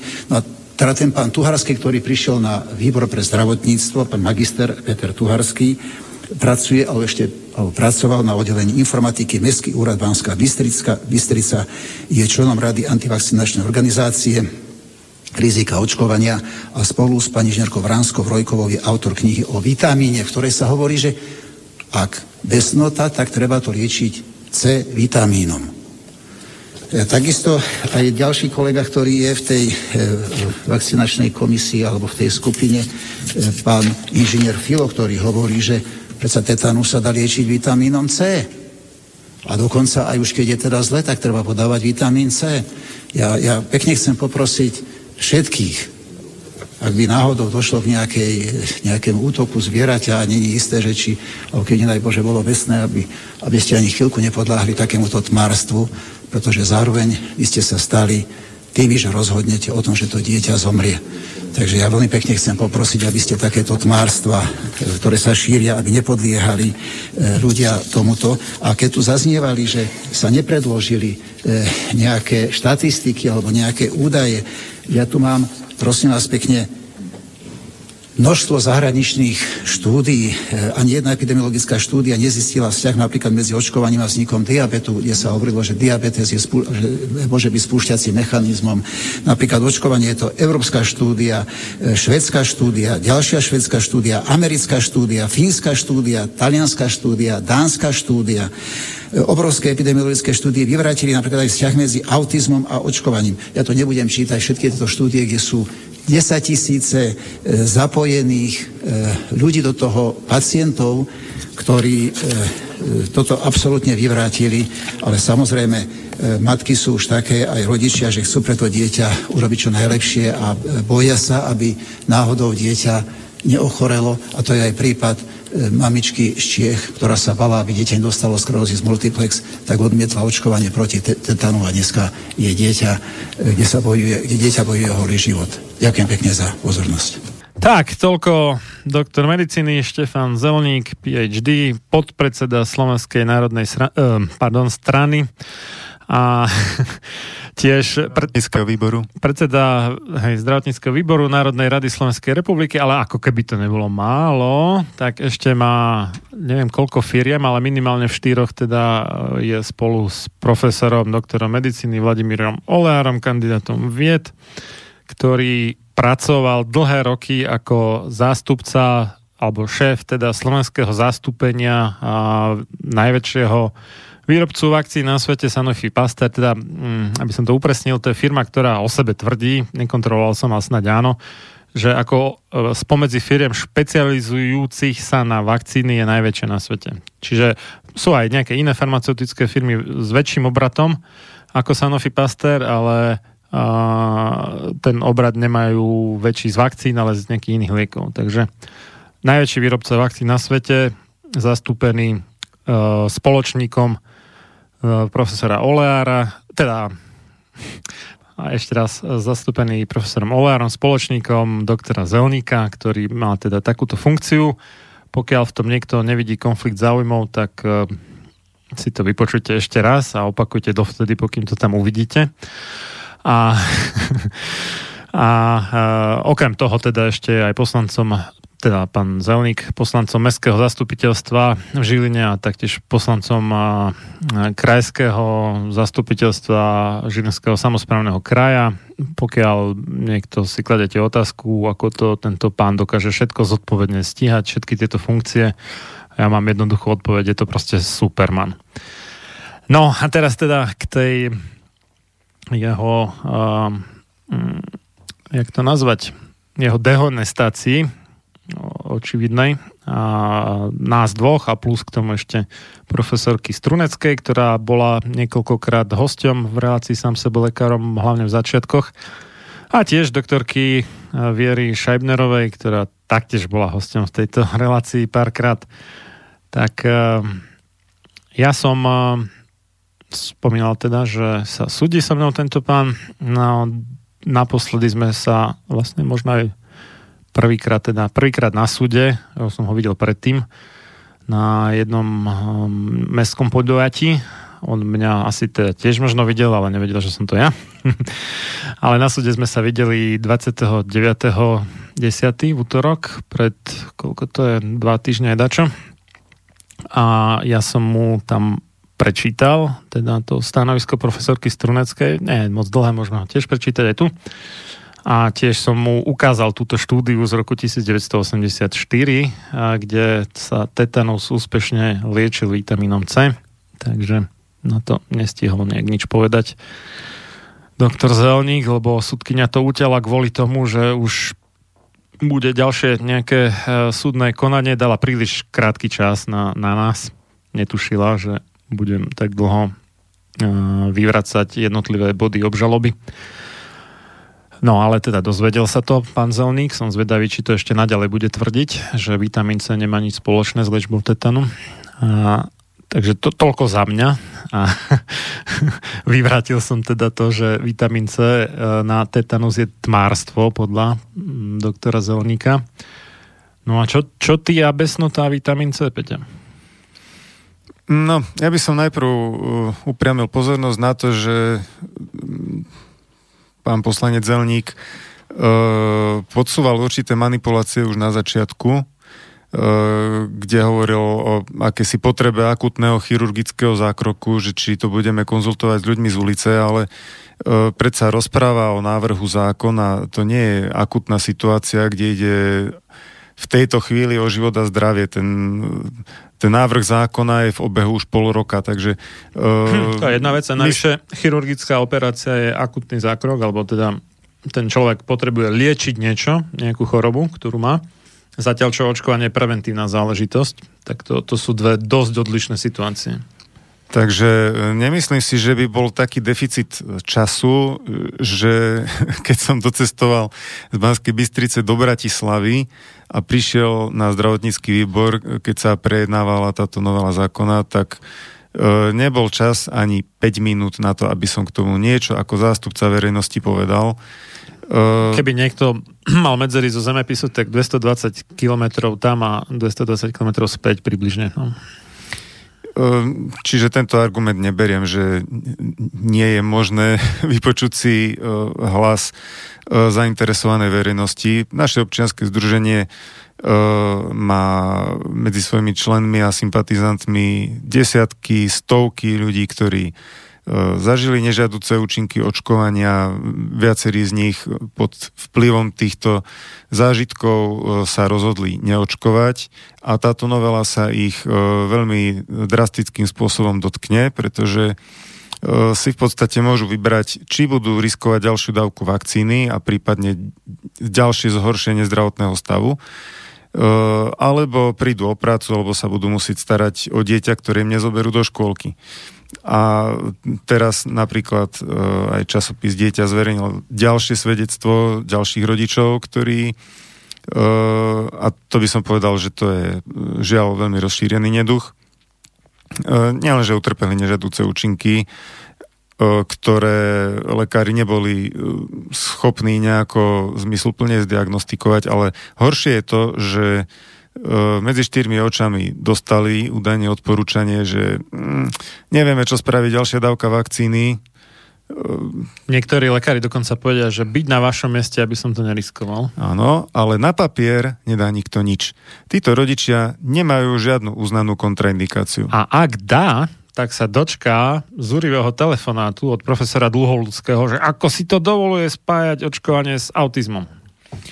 V každom prípade títo rodičia nemajú na papieri nič, nemajú priznané nič, doktor im to len povedal medzi štyrmi očami a tým pádom sú bezmocní voči tejto novele zákona a budú ich posudzovať ako neočkujúcich a do školky dieťa sa nedostane.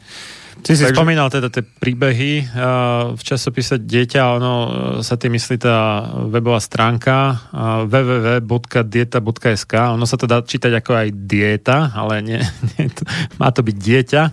Každopádne www.dieta.sk a tam máte v najnovších článkoch e, je taká séria štyroch článkov zatiaľ, a asi pribudnú aj ďalšie ešte, ktorá sa volá, že kým hodíme kameňom do neočkovaných detí.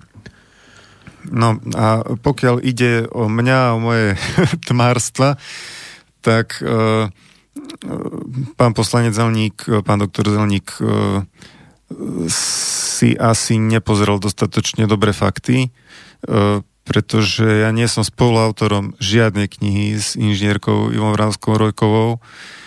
A jediná kniha o vitamínoch, e, ktorá v súvislosti so mnou prichádza do úvahy, to je moja kniha Vitamín C a megaskorbická liečba, pomočka zabudnutý poklad, ktorá vyšla v roku 2014 vo vydavateľstve Perfekt. Je to e-kniha. Uh, ISBN 9788080466626. Tlačenú nehľadajte, leda, že by ste si ju sami nechali vytlačiť v nejakom fax and alebo nejakej podobnej firme, ktorá robí takúto službu, že vám z pdf urobí knihu. No a v tejto knihe som informoval o experimentálnej liečbe, o, jednak o in vitro experimentoch, kde sa preukázalo, že vitamín C je v podstate univerzálnym antivirotikom, lebo v mnohých štúdiách akýkoľvek vírus bol vystavený v skúmavke e, vitamínu C, tak od určitej koncentrácie ten vírus zabil. Ale samozrejme, že toto ešte neznamená, že vitamín C je liek besnoty. Hej. To by som určite na základe tohto netvrdil ale informoval som aj o experimente e, doktora Banica, ktorý skúmal konkrétne besnotu na, e, na morčatách a prvá štúdia nevyšla veľmi úspešne, v druhej štúdii použil vyššie dávky vitamínu C, 100 mg na kilogram dvakrát denne, intramuskulárne, čiže do svalu, po dobu 7 dní, pretože toľko u morčiat trvá rozvinutie besnoty. A tieto dávky už e, spôsobili, že umrtnosť e, u tých morčiat e, v teda liečenej skupine bola 35%, kým v kontrolnej 70%. A vyšlo to ako štatisticky významné. A dokonca, ak sa e, vitamín C nasadil aj v čase, kde už nastupovala paralýza u týchto zvierat, tak síce nemal liečebný efekt, že by sa paralýza vytratila, poškodenie už ostalo, ale e, ako by sa zastavil postup ochorenia. No a zjavné... Čiže, čiže akože síce zostali poškodení, ale nezomreli tie zvieratá. Besnota je totiž... E, ocho... Môžeme sa na budúce venovať besnote v budúcej relácii. Môžeme si rozobrať, čo je to za ochorenie, ale princíp je ten, že e, počas inkubačnej doby vírus besnoty sa z miesta poranenia pozdĺž nervového vlákna e, presúva do mozgu a ako náhle sa dostane do mozgu, tam už je nezastihnutelný pre imunitný systém, pretože protilátky e, sa do mozgu nedostávajú a v mozgu spôsobí zápal, ktorý teda končí u ľudí prakticky 100% smrťou. No a e, neexistuje v súčasnosti žiadna účinná liečba besnoty. Ak odmyslíme niektoré experimentálne liečby, ktoré mali rôzne účinky a jedna sa tuším aj podarila, ale že pacient prežil, síce s postihnutím, ale prežil, pacientka, myslím, že to volá, tak e, aktuálna medicína nemá liek na besnotu. No, ale e, čo som tam teda napísal, Zacitujem, aby bolo jasné, že či som niekoho odhováral alebo neodhováral od očkovania proti besnote. Takže čítam priamo z knihy. Vitamín C by mohol mať veľký význam v zaostalých alebo tropických krajinách, kde sú veľké problémy dodržať chladiaci reťazec vakcíny. Vo vyspelých krajinách by sa o ňom dalo uvažovať ako o doplnkovej profilaxii popri očkovaní. Besnota je u ľudí 100% smrteľné ochorenie, takže treba využiť všetky možnosti, ako znížiť riziko neúspešnej liečby. Žiaľ, ďalší výskum, po ktorom Banic volal, dodnes, dodnes chýba. koniec citátu. To Čiže... je tak aj s tým tetanom, že oni v tom Bangladeši zaostalom pred 35 rokmi objavili úžasnú vec, ako zachrániť pred smrťou na tetanu 100% chorých. A doteraz sa tomu nikto poriadne nevenoval, ako nejaká následná štúdia, väčšia, randomizovaná, neviem čo proste, lebo ono sa kritizuje, že to nebola randomizovaná štúdia, že nerozdelili náhodne tie deti do skupiny, čo dostali a čo nedostali vitamín C. Čo je taká, taká v tomto prípade je to formálna banalita, podľa mňa. Ale kvôli tomu sa to neakceptuje, lebo to nebola randomizovaná štúdia. Tak prečo nikto za tých 35 rokov neurobil randomizovanú štúdiu? Keď je to také úžasné, že to zachráni všetkých. No, mm, tuto to bolo presne takisto. Samotný Banic, keď teda vy, vykonal druhú sériu pokusov, tak tam uvedol, že by bolo by veľmi dobré, keby niekto pokračoval v tom výskume neviem z akých dôvodov, on asi už nemohol pokračovať. Tento jeho výskum bol... Možno bol buď príliš starý, alebo nedostal grant. Alebo. A e, tento jeho článok sa ocitol v nejakých ďalších publikáciách, ktoré takisto upozornili, že bol tu takýto výskum a žiaľ sa v ňom nikdy nepokračovalo. Čiže teraz sme vlastne stále na tej úrovni poznania, ako bol e, pán doktor Banic. No a pokiaľ ide o očkovanie proti besnote, tak e, v dnešnej dobe sú vakcíny už podstatne pokročilejšie, ako boli napríklad pred 50 rokmi. E, majú menej nežiaducich účinkov, Uh, Tam treba ale... dodať, že tie prvé vakcíny proti besnote boli tak brutálne, že myslím, že každý 8 mal nejaké postihnutie nervovej sústavy, ako dosť vážne, očkovaný, každý 8 očkovaný. Ak si dobre spomínam, lebo oni ich pestovali na nejakých bunkách uh, z mozgov králíkov, myslím, ten vakcinačný, áno, vírus, a tam sa dostávali nezanedbateľné časti z tých buniek vlastne, čiže to boli nejaké molekuly, ktoré Vyvolali autoimunitu zrejme. Ktoré boli samozrejme podobné ľudským molekulám mozgu a, a keď imunitný systém to zobral teda ako votrlca v rámci toho očkovania, tak e, začal vytvárať u zhruba každého 8. protilátky aj proti tým ľudským alternatívam obdobných molekúl zvieracieho mozgu a tým pádom poškodil mozog toho očkovaného človeka. Čiže až každý, každý 8. to je teda fakt zlé. Hej. Takže môj no. postoj k očkovaniu je taký, dnes sa používajú e, vakcíny e, množené buď na verobunkách alebo na kuracích embriách. E, sú podstatne menej nebezpečné, ako boli tieto vyrábané na mozgoch cicavcov. Tie verobunky, ale... to sú vlastne bunky z opičích obličiek, hej? čiže nie je to nejaké nervové tkanivo a tým pádom, ak, ak by to hypoteticky autoimunne mohlo niečo poškodiť, tak obličky, nie mozog. No. Uh, treba naozaj brať do úvahy, že besnota je u ľudí zatiaľ 100% smrteľné ochorenie. A treba na druhej strane brať do úvahy, že žiadne očkovanie na svete nie je 100%. To znamená, že v prípade, že niekoho pohryzie nakazené zviera besnotou alebo podozrivé z nakazenia besnotou, tak očkovanie je na mieste. Je na mieste, ale aj to očkovanie môže za určitých okolností zlyhať. A boli experimenty na fretkách, e, kde očkovaných fretiek prežilo 89%. To je, dá sa povedať, že je to dobrý výsledok, ale stále tam ostáva mm, určité riziko, že e, aj napriek vakcinácii to človek neprežije. Takže, no tak 11% eh, nie je pre ľudí ako priateľné riziko, že neprežije. Je to nepríjemne vysoké riziko. No, to teda Takže dosť. ja sa takisto prihováram, nakoľko uh, sú tu určité poznatky, ktoré nasvedčujú tomu, že vitamín C by mohol mať aj profilaktickú a v najhoršom prípade možno aj liečebnú hodnotu, tak uh, takisto ako doplnok k tej štandardnej profilaxii by som sa tomu naozaj nebránil. Uh, ale uh, nie som v tej pozícii, ani som nebol, že by som niekoho odhováral od očkovania proti smrteľne, 100% smrteľnému ochoreniu. To, to jednoducho nie je pravda. No a to je taká v podstate výnimka ako zo všetkých očkovaní. Keď sa niekto pýta, že čo očkovanie ak áno, tak proti čomu a tak, tak to je jediné, čo ja by som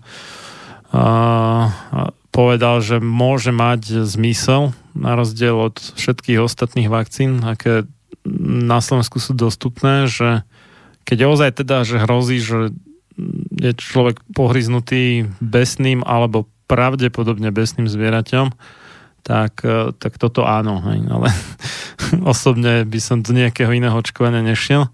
Ale treba tiež dodať, že sme nezaznamenali na Slovensku už, myslím, od roku 2005, ak si dobre spomínam, nejaký prípad besnoty s výnimkou jednej polskej líšky, ktorá k nám prešla z okresu Bardejov. Neviem, ako to presne s ňou skončilo, ale to bol taký jediná výnimka za tých 14 rokov.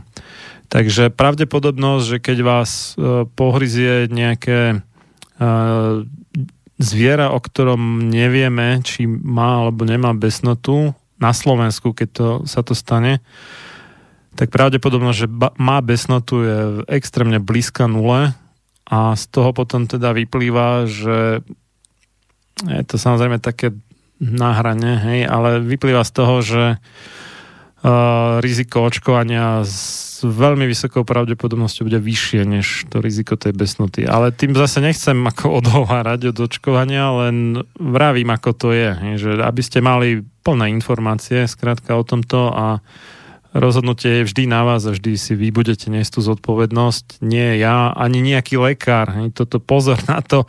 Môže vám pani pediatrička, doktorka Prokopová vykladať koľko chce na Markíze, že ona je 100% zodpovedná za zdravie svojich detských pacientov, ale to je úplná blbosť, keď ona ich vidí v prvom roku života 10 minút do mesiaca a v ďalších rokoch života 10 minút raz za 2 roky, pokiaľ teda nie sú chore tie deti tak ich vidí iba na preventívnych prehliadkách a zhruba takto to vychádza na minutáž a druhú väčšinu času tie deti sú minimálne prvé 3 roky života s rodičmi, pokiaľ nechodia do jasiel, ovšem, samozrejme, tak aspoň prvé 2 roky života s rodičmi, hlavne s matkou, niekedy aj s otcom, sú aj teda otcovia na rodičovskej dovolenke niektorí výnimočne.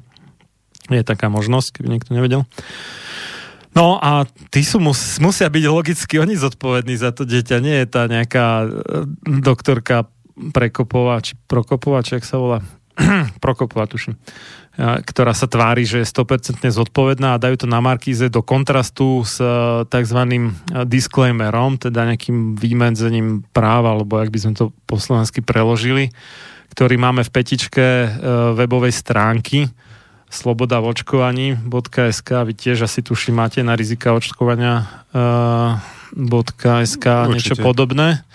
Môžeme to hneď pozrieť, nech, nech niekedy sám, lebo bol na Markise vlastne uh, bol taký, že záber na sloboda v očkovaní, zbehli na spodok stránky a uh, tam teda máme, že tento článok môžete voľne použiť na nekomerčné účely, ak uvediete zdroj. Obsah článku je názorom autora, je určený výlučne na informovanie verejnosti. Nesmie sa chápať ako lekárske odporúčanie. Autori nepreberajú zodpovednosť za prípadné škody. No.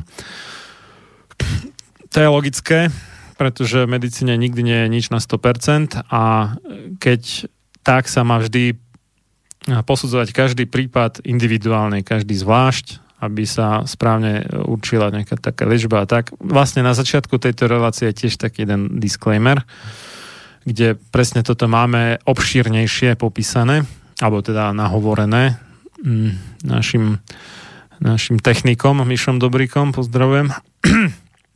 No, takže keď si prečítate z ľubovoľnej knihy, ktorou autory sú napríklad teda zastancovia očkovania, čo ja viem, napríklad e, docent, neviem, či už nie medzi tým aj profesor, nie som si istý, Jeseniak, tak tam nájdete v tej knihe, nájdete úplne rovnaké, uh, alebo teda nie úplne rovnaké, dokonca prísnejšie zbavenie sa zodpovednosti, tak povediac, že typu, že aj keď sme robili všetko, čo bolo v našich silách, veda sa vyvíja, prichádzajú nové poznatky a nemôžeme ručiť za to, že uh, toto všetko je úplne 100% pravda, alebo že sa to vzťahuje aj na váš prípad, možno budete nejaká špeciálna výnimka, na ktorú sa to nevzťahuje a tak ďalej. A preto vždy pri každom rozhodnutí sa poradte s kvalifikovaným profesionálom. Niečo v tomto zmysle. To je v tých knihách. A v knihách propagátorov očkovania je obsahovo prakticky také, taký istý disclaimer, ako máme my. Ale niekto v rámci propagandy to dá do kontrastu s tým, že doktorka Prokopová tvrdí, že ona je 100% zodpovedná, čo nie je samozrejme, e, za e, zdravie svojich pacientov, čo dáva dokopy informáciu, napríklad knihu alebo webovú stránku, s samotnou lekárskou praxou, ale to sú dve zásadne odlišné veci. No disclaimer má na svojej stránke aj e, dvorný dodávateľ Sloven- vakcín na Slovensku GlaxoSmithKline. Áno. Ten má takisto disclaimer na Oveľa stránke. prísnejšie, než A teraz my. čo? Oveľa prísnejšie to majú než my. Čiže všetci to majú, ale samozrejme na propagandu to poslúži. Ešte, uh, že myslím si, že k besnote by sme sa mohli na budúce Určite. vrátiť a povedať si o nej viacej.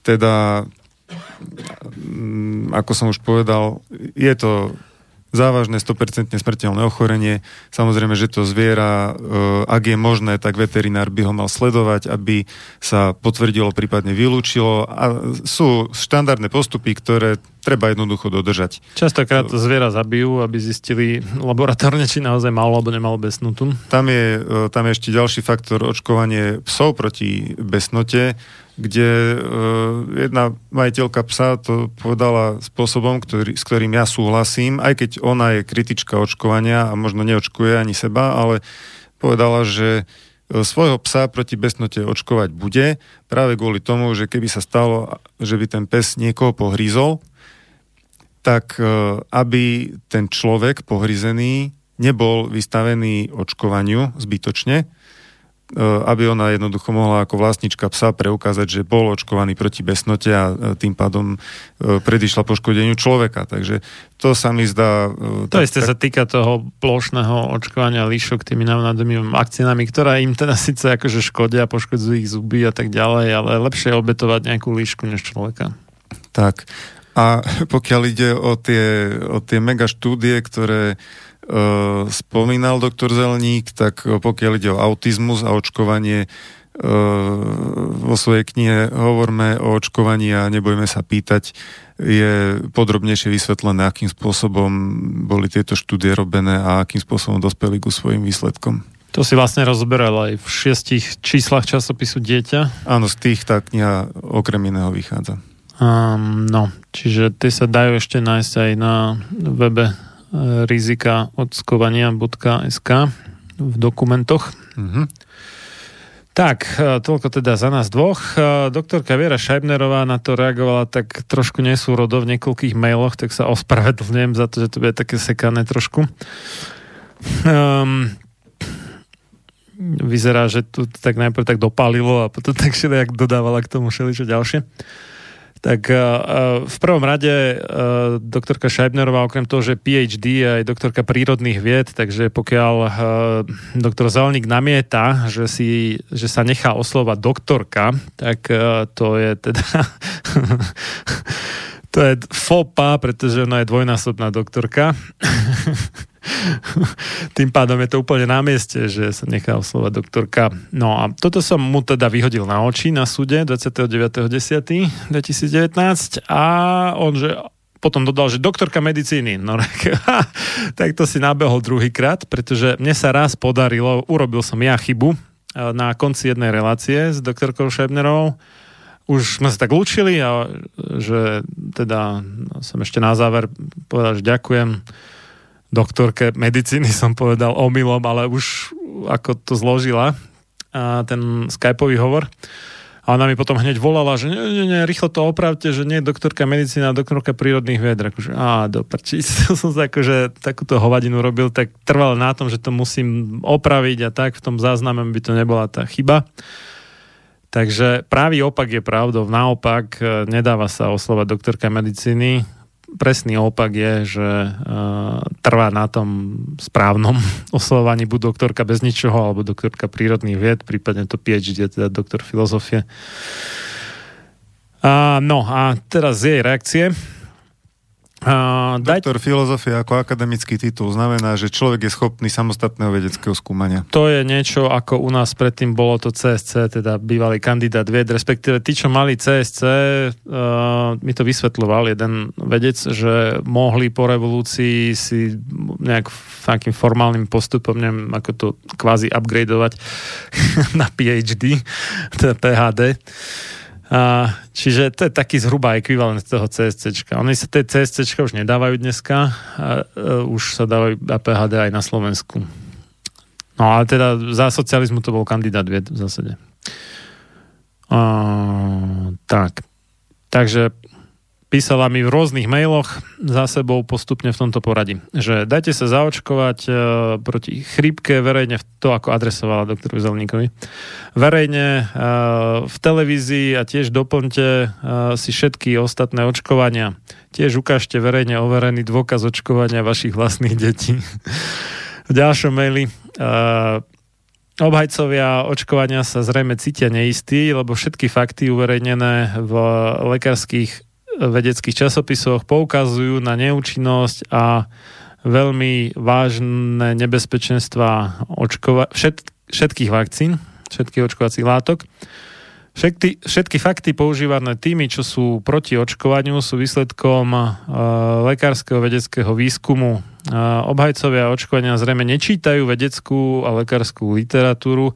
No, to sa to doktora Zelnika krásne ukázalo na tom, ako sa snažil dehonestovať mňa a teba, Peťo, že on to očividne nečítal, lebo keby to čítal, tak uh, nemôže trepnúť takú kravinu. A ďalej. Prisúdiť autorstvo. No, ešte, e, ešte ani nevedieť názov knihy, ani nevedieť, kto je autorom, tak to už je úlet. Ani názov združenia nevedel. Áno, dobre. A, pokračuje teda doktorka Šajbnerová. Keď nevedia, ako je vitamín C dôležitý, tak ho nemajú vôbec používať. Obajcové očkovania, ja toto je rovnaké, neviem, tu mi písala, tuším, dvakrát to isté, alebo približne to isté v jednom časopise, že sa cítia neistí a potom, potom je tu žina, že tak robia paniku. Jeden z najlepších obsiahlých príkladov je článok doktora Sherryho, alebo neviem, kde to číta Sherry, či Cherry, či po francúzsky čiek, ako čerešňa. A kolektív z roku 1988 Report of the Task Force on Pertussis and Pertussis Immunization z časopisu Pediatrics. Autori najprv píšu o všetkých klasických reakciách, vrátane umrtia a potom tvrdia, že všetky sú len náhodné a nie spôsobené očkovaním. No to tak býva. Ale ináč tento doktor Cherry je dosť uh, známy svetový odborník na čierny kašel a on dokázal pripustiť veci, ktoré si nikto iný netrúfol pripustiť o schopnostiach, respektíve neschopnostiach vakcíny proti čiernemu kašľu. T, uh, jeho, jeho práce na túto tému sú dosť hodnotné. Áno, vrátane takého kľúčového termínu. Uh, Prvotný antigenový hriech. Neviem, či by sa to nemalo um, prekladať inak, že uh, hriech prvého antigénu by asi bolo lepšie, lebo dá sa aj tak, aj onak za tej angličtiny, uh-huh. že original antigenic uh, sin. Uh, pretože tam ide o to, že to, s čím sa človek prvýkrát stretne, tak na to má tendenciu si vytvárať protilátky, aj keď sa neskôr stretne s niečím podobným, ale predsa len trochu iným. A nevytvára si presne protilátky na to, s čím sa stretne druhýkrát, ale na to, s čím sa stretne prvýkrát a tie nemusia sedieť na to, s čím sa stretne druhýkrát a tým pádom ten imunitný systém môže sa brániť a myslieť si, že sa úspešne bráni, ale v skutočnosti sa neúspešne bráni a tak tá choroba môže mať vďaka očkovaniu ťažší priebeh, než keby ten človek očkovaný nebol a potom by si vytváral presne protilátky, alebo takmer presne na to, s čím sa stretol druhý krát. Čiže toto je taký jeden zo spôsobov, ako očkovaní môžu mať horší priebeh choroby, proti ktorej boli očkovaní, než tí, ktorí neboli očkovaní. To, to je teda k tomu čerimu, ale pokračujem. Je také arabské príslovie, psi štekajú a karavana ide ďalej. Tiež môžem citovať posledné slova Red, Redta, to je asi ten človek, od ktorého je ten Redov syndrom, myslím, čo je jeden z uh, možných nežiaducich účinkov kyseliny acetylsalicylovej, dobre vravím? Nie, to je Rejov syndrom, tak nič, dobre, pomýlil som sa. A keď, čo, keď, posledné slova, keď opúšťal svoju manželku, a, ja to prekladám z angličtiny, lebo ona mi tu čas, čas napísala po slovenský čas po anglicky. Predsa len už žije v tej Austrálii od roku 1968, tuším, alebo 9. Už zabúda Slovenčinu. Uh, uh, uh, že Frankly, my dear, I don't give a damn. že, je mi to jedno, našťastie. Že úprimne, drahá moja, je mi to fúk. No, dobre. Mahatma Gandhi povedal, že uh, tí, ktorí ponižujú ostatných, ponižujú sami seba. Áno, to, to, s týmto sa dá súhlasiť. To je taká tá psychológia, že keď ja mám silou mocou potrebu zhadzovať niekoho iného, tak to vlastne znamená, že ja sa chcem postaviť e, do nejakého lepšieho svetla vďaka tomu, že ukážem, že tí iní sú horší než ja. To človek si možno týmto kompenzuje svoju neistotu. Komplexy, ne? áno, svoje komplexy v podstate. Takže doktor Zeleník má asi komplexy z toho, že my dvaja plus profesorka Strunecká a doktorka Šebnerová vieme toho očkovaní viacej než on. Čo je asi minimálne teda u besnoty a tetanu je celkom očividné. A, mm, pravdepodobne celkovo, lebo on sa nezaoberá imunológiou ani ničím podobným, a nemyslím chirurg ako atestáciou. Dobre, ale o tomto máme celkom spolahlivú správu, že o tomto nevie tak veľa.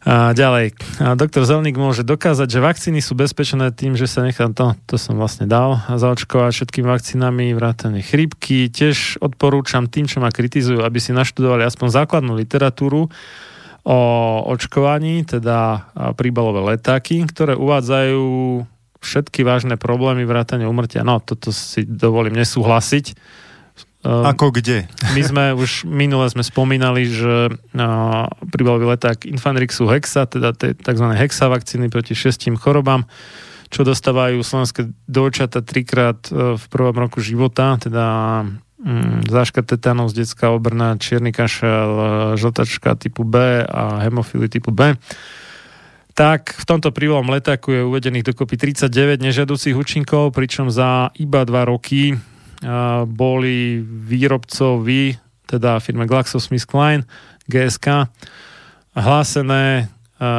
nežiaduce účinky, teraz neviem presne koľko tam bolo počet celkový, ale 824 e, rôznych druhov, čiže v príbalovom letáku je menej než 5% rôznych druhov nežiaducich účinkov, ktoré reálne boli hlásené a to, aj to iba za 2 roky.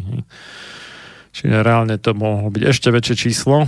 A, tak, a aj umrtia teda v prívom letáku Infanrixu Hexa umrtie priamo nie je uvedené. Je tam teda uvedené apnoe, čiže výpadok dýchu, čo je čoho je následkom umrtie, pokiaľ včas neprídete k oživovaniu toho dieťaťa, umelému dýchaniu a tak ďalej.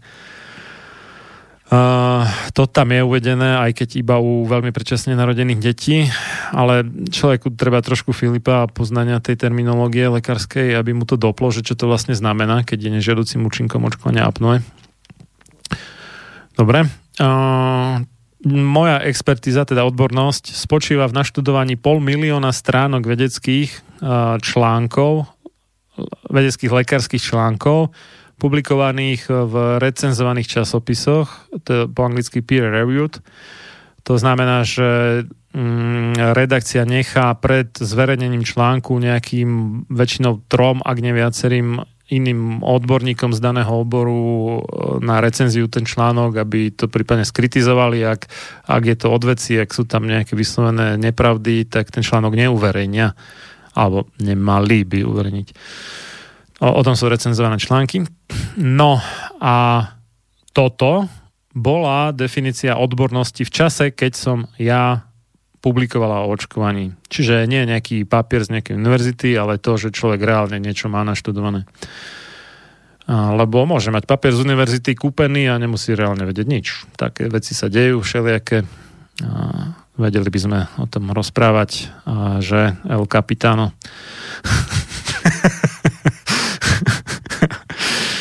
alias predseda nemusíme chodiť ďaleko tej istej slovenskej národnej srandy, strany ako je doktor Zelník pod predsedom. Tak, Doteraz e, odbornosť tých, čo ma kritizovali, bolo len jedovaté ohováranie a nevedecké chovanie, ktoré len dokazovalo ich neznalosť uverejnených faktov. Lekári, ktorí nevedia o nebezpečí očkovania a iných farmaceutických výrobkov, predstavujú nebezpečenstvo pre svojich pacientov. Toto musím počerknúť dvakrát. Je to presne tak. Po mojej prednáške o nebezpečenstve a neúčinnosti očkovania na konferencii imunológov. Um, tí lekári, ktorí sa toho zúčastnili, ma slovne nápadli, pretože som im uh, ukázala moje uh, záznamy o dýchaní bábetiek, ktoré poukazovali na existenciu kritických dní stresovej odpovede ako súčasť toto zase prekladám z angličtiny, preto pomalšie.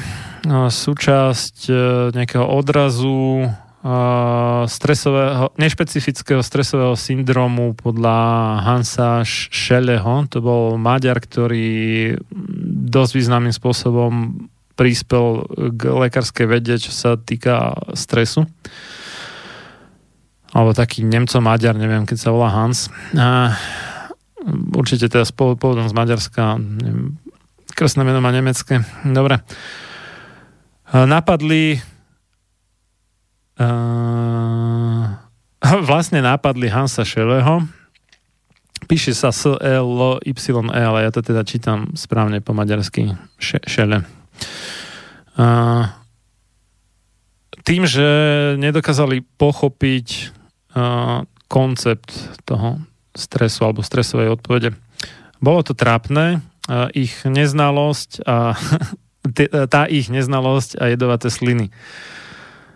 A, tak ako jedovaté vretenice. Jeden študent medicíny však prišiel za mnou a vyjadril uznanie a záujem, tak som ho pozbudila, aby hľadal pravdu a iba pravdu, bez ohľadu, vždy bez ohľadu na jedovaté vretenice. Je škoda, že som si nevzala alebo nevypýtala jeho adresu a telefónne číslo pre prípadnú ďalšiu korešpondenciu s ním. Len som nechcela vyzerať ako puši, to je nejaké, že, že robí nejaký nátlak alebo moc tlačí na pilu. V USA boli lekári oveľa uh, civil, civilnejší, no. Asi menej útoční by sme mohli povedať. Oveľa menej útoční. A po, mojej, po mojom uh, rozhovore v rozhlase ma pozvali, aby som pozvali na aha, Luncheon Talk, to je čo, nejaká prednáška pri jedle alebo niečo také? Pri večeri v zátvorke lekári, sediaci a jediaci počas môjho rozprávania. Takže to je asi také, ako že v reštaurácii niekedy hrá niekto na klavíri v takej lepšej, tak tuto teda po priedle počúvali doktorku Šajbnerovú. No. A pýtali sa normálne otázky a jeden lekár vyjadril záujem o ten Codewatch Breathing Monitor. No a to doktorka Šebnerová spomínala v e, tých reláciách s ňou, ale išlo o to, že ona spolu so svojím vtedajším manželom um, jej manžel bol nejaký elektrotechnik alebo niečo také. Oni mali monitor dýchu, ktorý sa volal Code Watch, to je vlastne po anglicky strážca uh, kolísky, to znamená v preklade, alebo stráž kolísky. Tak uh, mali z tohto monitora dýchu aj počítačový výstup, ktorý zaznamenal štatistiku tých vzorcov dýchania, tých malých bábetiek a tam z toho bolo zrejme, z nejakej dlhodobejšej štatistiky, že e, tie deti mali abnormality v dýchaní obvykle e, do niekoľkých dní po očkovaní. a vrátanie teda tých alarmov, teda nejakých poplachov, že dieťa má problém s dýchaním, treba rýchlo ísť za ním, podať mu umelé dýchanie a tak ďalej.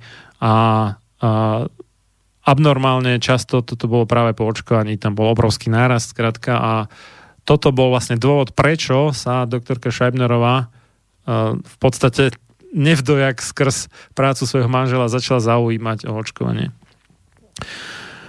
No a potom, ako uh, som uh,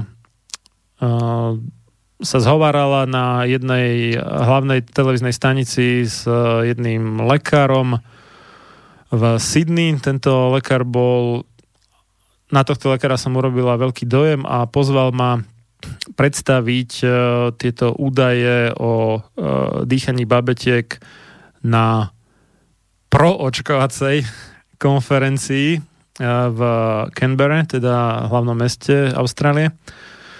Napriek e, tomu, že moja prihláška medzi prednášajúcich na túto konferenciu bola po, po deadline, teda po tom termíne, dokedy sa musia odozdať tie prednášky, a, tak ju tam prijali ako prednášajúcu.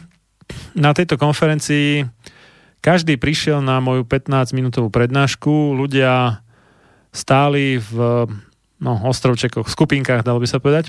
Potom, ako som skončila, e, bolo v sále úplne ticho, mohli by ste počuť aj špendlík padnúť na zem.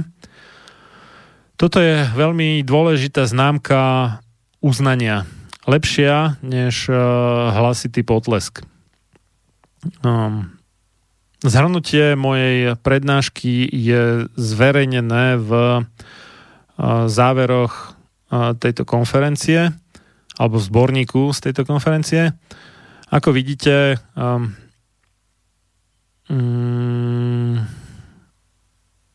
obvykle uh,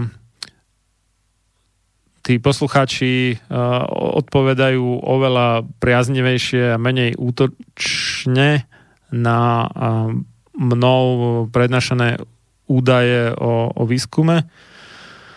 Zdravotníckí úradníci častokrát uh, chodili na moje uh, prednášky v Anglicku, Írsku, Švedsku, Holandsku a tak ďalej. Boli oveľa menej útoční. Uh, toto je zle. No a nič, ale keďže to povedala, tak nemôžem to nespomenúť, že veď viete, ako Maďari nazývali Slovákov, že? No, ja viem a keby niekto nevedel, tak Maďari, neviem tí dnešní, ale povedzme pred 100 rokmi, 100 dačo rokmi, 120 a ďalej, alebo možno aj 101 a ďalej, a za Rakúsko-Uhorska ešte nazývali Slovakov Butatot, čo znamenalo, že sprostý Slovak, takže na toto asi naražala. Doktorka Šebnerová, hoci sama je Slovenka, OK. Uh, toto je aj môj odkaz eh, na toho poslanca, ktorý vystupuje spôsobom, ak už nie múdro, tak aspoň nahlas. Alebo hlučne. Nech sa Boh zmiluje nad Slovenskom, keď má takýchto politikov. Som veľmi rada, že som emigrovala. Politici tu, teda v Austrálii, skôr majú tendenciu načúvať mi. No, to je, to je koniec, to je všetko teda o doktorky Scheibnerovej.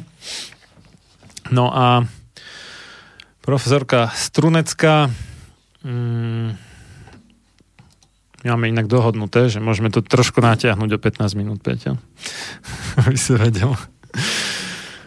Profesorka Strunecká prečítam rýchlo a potom a, si dáme prestavku, lebo už moc hovorím. Tak, napísal takú reakciu, ktorú sme zverejnili na tej našej českej stránke Svoboda v ockovaní .cz alebo tá svoboda v ockovaní.cz pod názvom profesorka RNDR a na studentská DRSC reaguje na pomluvy predsedy zdravotníckého výboru Slovenského parlamentu Mudr Štefana Zelníka, PhD. A v pátek 25.10.2019 na púde Národnej rady Slovenskej republiky, teda NRSR, predseda výboru NRSR pro zdravotníctví a podpředseda Slovenské národní strany SNS.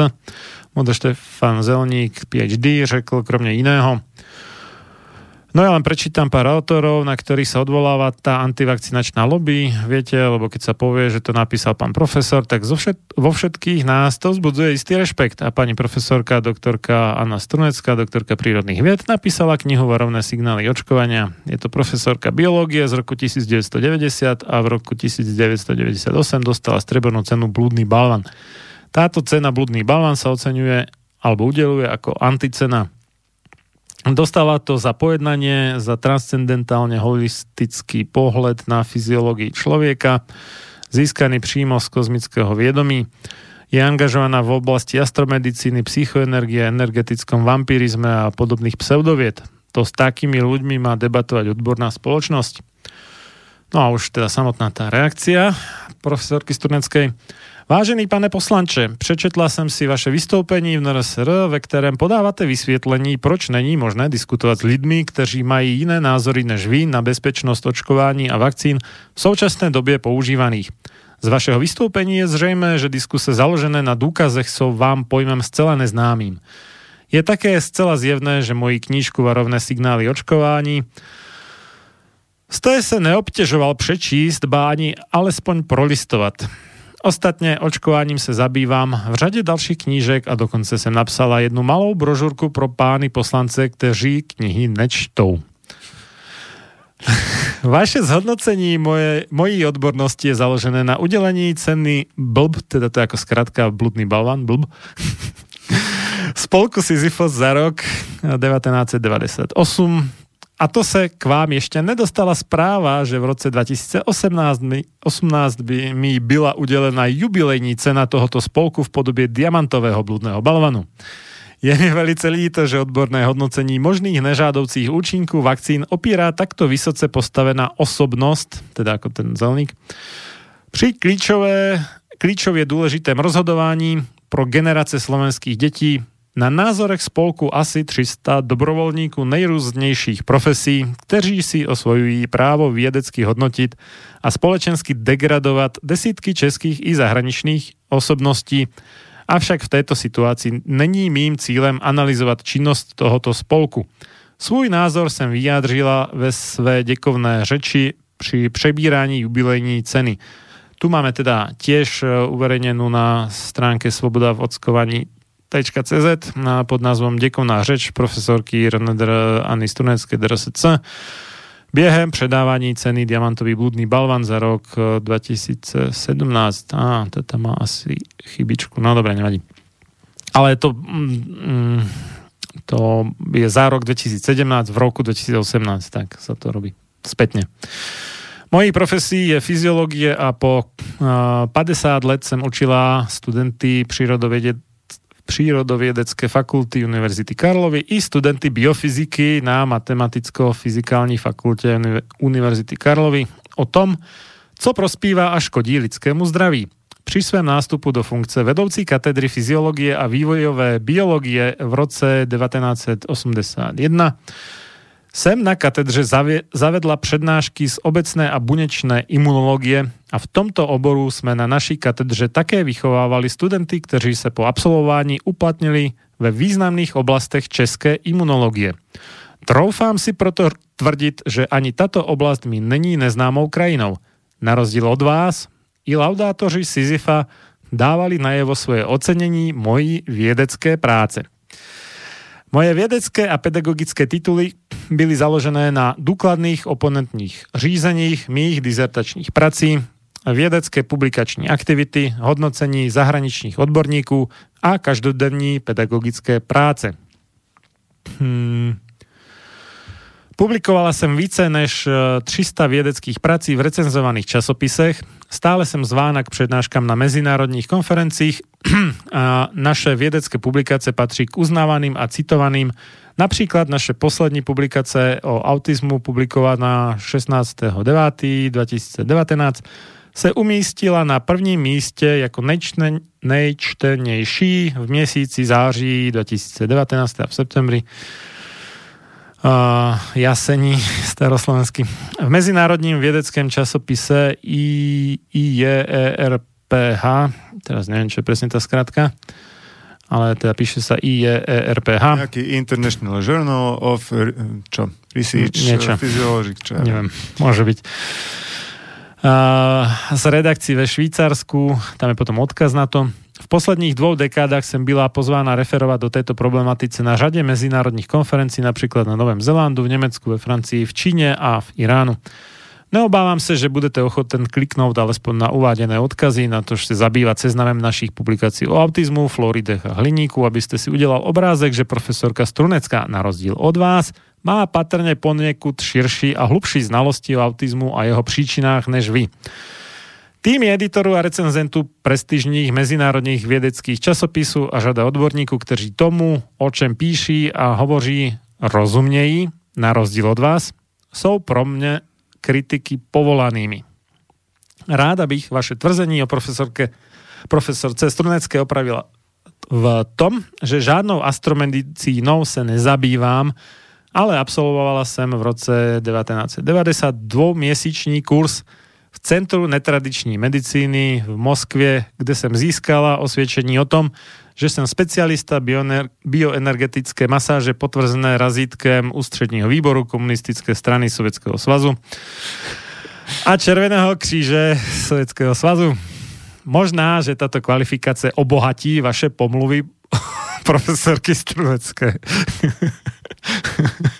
Podotýkame, že v Sovietskom zväze bol, vládla ideológia tzv. vedeckého materializmu. Dobre.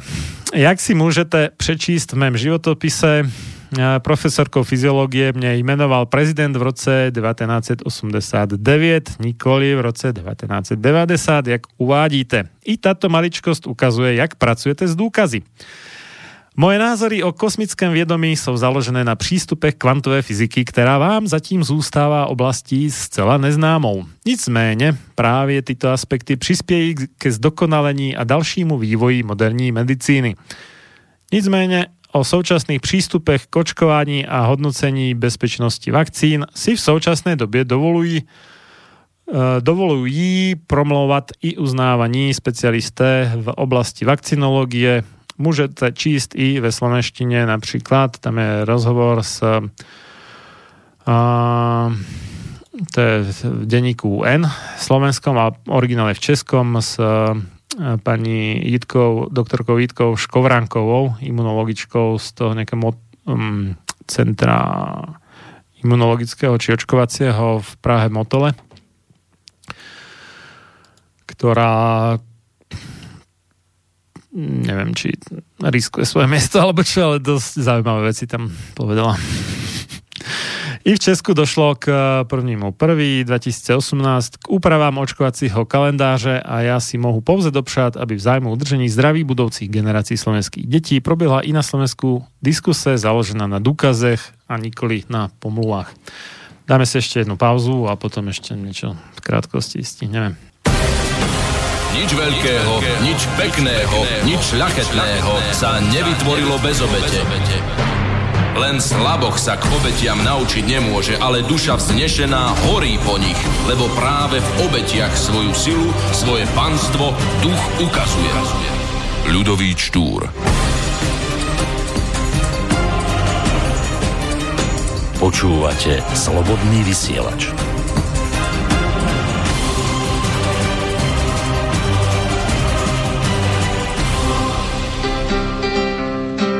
Poslechněte mládencové, penzisté i pany, kterak u nás nastal konec vlády jedné strany. Není to tak dávno, co bych za tyhle ty sloky sklidil místo za tleskání nejméně dva roky. Kdo nám chce mluvit do duše a když mu slova schází, tak má v ruce obušek a ústa plná frází. Tak tu vznikla, říkám, v chvatu fantazii krotě, nová funkce z nomenklatur prohnilý kul v plotě. My jsme ta veselá revoluce, písničky jsou naše rezoluce, slova jak květiny vzešla z pravdy, si každý zanadávej, jen si zalamentuj, Náladu nám zvedl přímý přenos parlamentu. Kdo by řekl, že hlasování takhle skvěle vyzní, byla to nejlepší komedie televize. Kdo pak nás tam zastupuje za národ a za lid? Nestačilo jsem onu chvíli vážně oči valit. Převážná část poslanců však ohebná je vlastně. Změnili svá přesvědčení přes noc jednohlasně. My jsme ta veselá revoluce. Písničky jsou naše rezoluce. Slova jak květiny sešla z pravdy. Píšeme dějiny už do pravdy. Ve víru těch událostí mnohý začal mládnout. Čekali jsme, kdo nám bude federálně vládnout. Odborníci, nestraníci, vláda, koalice. Skutečnost však byla jako pecka do palice. Úloha už patří minulosti, za dvě třetiny komunistů to je inuk zlosti. Mnohý křičel, že jsme chtěli vládu novou z Brusu, jiní zase úsloví o košili a trusu. My jsme ta veselá revoluce, písničky jsou naše rezoluce, slova jak květiny sešla z pravdy, píšeme dějiny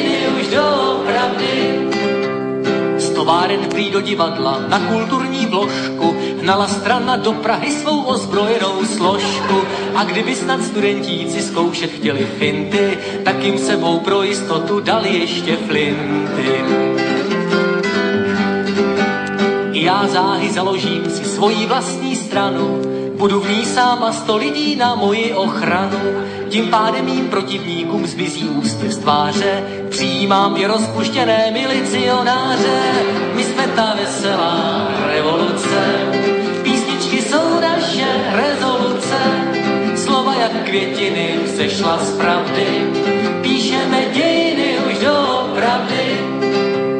Červená sline záře, nad tím dým se válí, když STV v potu tváře dokumenty pálí. Neviděl si, neslyšel si vždycky všechno popři, jak to učí svoje žáky pod mafie k motři. Když to půjde tímhle tempem, všechno bude plati. Václav Havel prezidentem i boty od pati. Ještě, že se toho kruci nedožil ten Brežněv, sotva bychom revoluci zvládli takhle něžně. My jsme ta veselá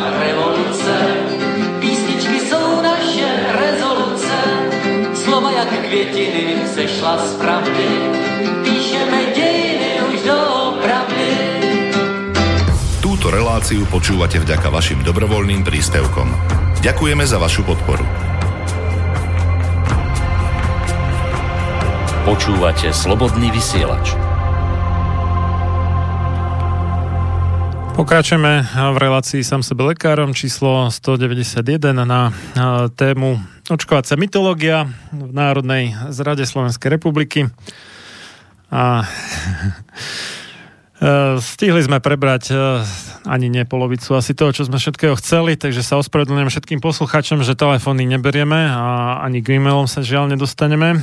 Uvidíme, či sa dá ešte niečo napraviť v tom zmysle, že by sme v dohľadnej dobe dali nejakú reláciu, kde by sme dokončili zvýšok toho, čo sme neprebrali teraz, ale každopádne niekto si môže povedať, že á, tuto to ohovárame toho zelníka, chudák, on sa nemá možnosť tu brániť a my sme na neho zlí. No, tak uh, tomuto sme samozrejme chceli predísť, takže uh, som uh, na Peťov nápad uh, napísal doktorovi Zelníkovi na, myslím, 4 alebo 5 rôznych adres, ktoré som na neho našiel, takže predpokladám, že minimálne na jednej to mohol vidieť, alebo aspoň jeho asistent, ak nie on sám. E-mail, že um, vážený pán doktor, na nedelu 17.11.2019 o 10 dní, teda 10 dní vopred som to písal, čo je myslím celkom akože dostatočne dlhá doba na to, aby teda sa mohol vyjadriť od 12. do 14.30 pripravujeme na Slobodnom vysielači rozhlasovú reláciu na tému práve prejednávanej novely zákona číslo 355 lomeno 2007 zbierky zákonov o ochrane, podpore a rozvoji verejného zdravia, ktorá má zakázať nedoočkovaným deťom do 5. narodenín navštevovať škôlku či jasle. Radi by sme vás pozvali do tejto relácie za stranu obhajcov alebo presadzovateľov tohto opatrenia. Za stranu kritikov tejto novely prijal pozvanie do tejto relácie magister Peter Tuhársky z občanského združenia Iniciatíva pre uvedomenie si rizik očkovania, autor kníh Vitamin C a megaskorbická liečba, zabudnutý poklad, aby už konečne vedel, akú knihu si to napísal. A hovoríme o očkovaní a nebudeme sa pýtať, ktorá sa stretla s pozitívnymi hodnoteniami aj z lekárskej obce. Tam som dal odkaz teda na stránku Deťa.sk, kde sú dve recenzie od doktorov medicíny, pozitívne recenzie na túto knihu. Ďalej. Ak príjme, príjmete naše pozvanie, môžete buď prísť osobne do štúdia v Banskej Bystrici na Lesnej ulici číslo 1, blízko autobusovej a železničnej stanice odkaz na Google Mapy. E, čomu by sme boli najradšej? Prípadne sa môžete spojiť e, sa môžeme spojiť telefonicky, ak nám dáte telefónne číslo na vás, alebo cez Skype či Google Hangouts. Ak nemôžete byť e, prítomní, respektíve na telefóne, celé 2,5 hodiny, hodiny môžete sa zúčastniť aj aspoň časti relácie. V prípade, že sa nemôžete zúčastniť vôbec, budeme vďační, ak nám odporúčite prípadnú náhradu za vás. Relácia je vysielaná naživo a je kontaktná, to znamená posluchači môžu písať svoje otázky na štúdiový e-mail studiozavinačslobodnyvysielac.sk alebo volať do štúdia na číslo 048 lomen 381 0101. Toto prosím nás nerobte, ja sa ospravedlňujem, že to vypálilo tak, že nakoniec ani kontaktná nie je. Aj keby mohla byť, lebo vysielame naživo. Živé vysielanie sa dá vypočuť len cez internet na adresách, tam som dal tie 4 rôzne adresy, kde sa dá vypočuť a na vedomie Borisovi Koronimu, riaditeľovi Slobodného vysielača, za včasnú odpoveď, či už kladnú alebo zápornú na túto pozvanku.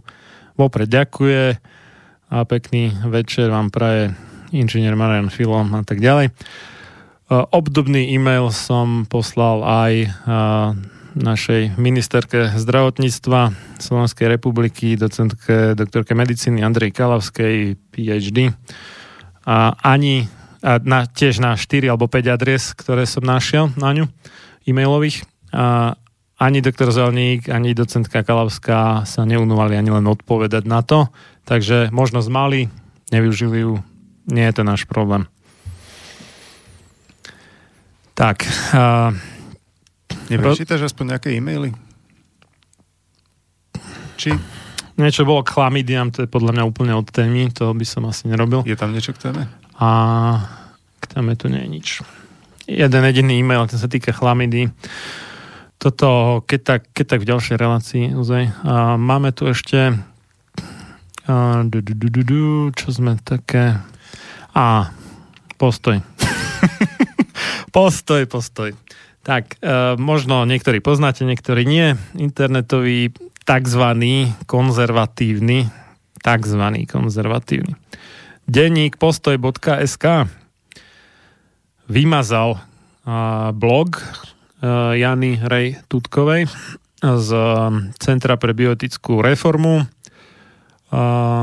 ktorá sa preslávila na Slovensku svojim dosť intenzívnym bojom proti umelým potratom a ktorá bola aj dvakrát hosťom v relácii sám sebe lekárom. V rodine mali čierny kašel nedávno a prekonali ho v celku pohodovo, bez očkovania. Ona má neočkované deti úplne, že hm, ona teda sama bola očkovaná a bola to ona, tá očkovaná, ktorá najhoršie znašala z celej rodiny ten čierny kašel, pričom najmenšie dieťa je vyslovené, že ešte dojčené bábetko, aj to malo ľahší prebeh čierneho kašla, než ona, dospelá očkovaná. Hoci, čierny kašel by podľa tých bežných poučiek mal u dospelého prebiehať takmer vždy o dosť miernejšie než u babetiek aby si niekto azda nemyslel, že preniesla na dieťa nejaké ochranné protilátky. Nie je to obvyklé pri vakcíne proti černému kašlu pretože jej dĺžka trvania účinku je príliš krátka, aby do dospelosti udržala takú hladinu protilátok, aby matka mohla ich preniesť na dieťa. Konkrétne to znamená, že po troch rokoch od ostatného očkovania alebo preočkovania uh, už vyše 50% očkovaných nemá nejakú rozumnú hladinu protilátok, ak vôbec nejaké detekovateľné protilátky majú. Čiže je to veľmi slabé a tie intervaly pre očkovania sú aj tak malé a aj tak dospelí sa aj tak bežne nepreočkovajú. Na Slovensku si to síce môžete priplatiť v rámci toho raz za 15 rokov preočkovania proti záškrtu a tetanu, tak si môžete priplatiť za vakcínu, kde bude okrem týchto dvoch ešte aj zložka proti čiernemu kašlu, ale štandardne sa to nerobí. A u dospelých e, tá dávka vakcíny už e, má ešte o mnoho slabší efekt ako u detí. No aj tak 15-ročný interval je o ničom, pokiaľ ako 12 tých 15 rokov máš e, menej než 50% šancu, že vôbec máš nejaké protilátky. Ale ak ona nakazila svoje dojča, ktoré dojčila, tak mohla na ňo preniesť protilátky zo svojho čerstvo prebehnúšieho ochorenia. Tak, preto je veľmi dôležité dojčiť deti. Podporujeme všetkými desiatimi. A určite ako náhle je čo, čo najmenšia možnosť, aspoň do dvoch rokov, pretože dva roky to je taká tá hranica, kde sa to láme, či deti sú alebo nie sú, alebo teda neboli a už začínajú byť schopné tvoriť si protilátky sami, napríklad aj proti tzv. enkapsulovaným alebo zapuzdreným baktériám, ako sú pneumokoky, hemofilie, meningokoky a pár ďalších. Pro, teda proti dvom z nich sa u nás povinne očkuje, proti tretím sa tá meningokokom sa očkovať dá, ale bežne sa to nerobí, iba na požiadanie a na vlastnú úhradu. No, takže a pritom sú to veľmi bežné baktérie, takže skoro každý dospelý sa s nimi stretol a asi aj má protilátky, teda skoro každá matka, ktoré môže preniesť na svoje dieťa dojčením. Takže určite vrelo odporúčam, keď je aspoň minimálna možnosť, tak dojčiť aspoň prvé dva roky života dieťaťa, ak nie dlhšie. Tak, no takže postoj.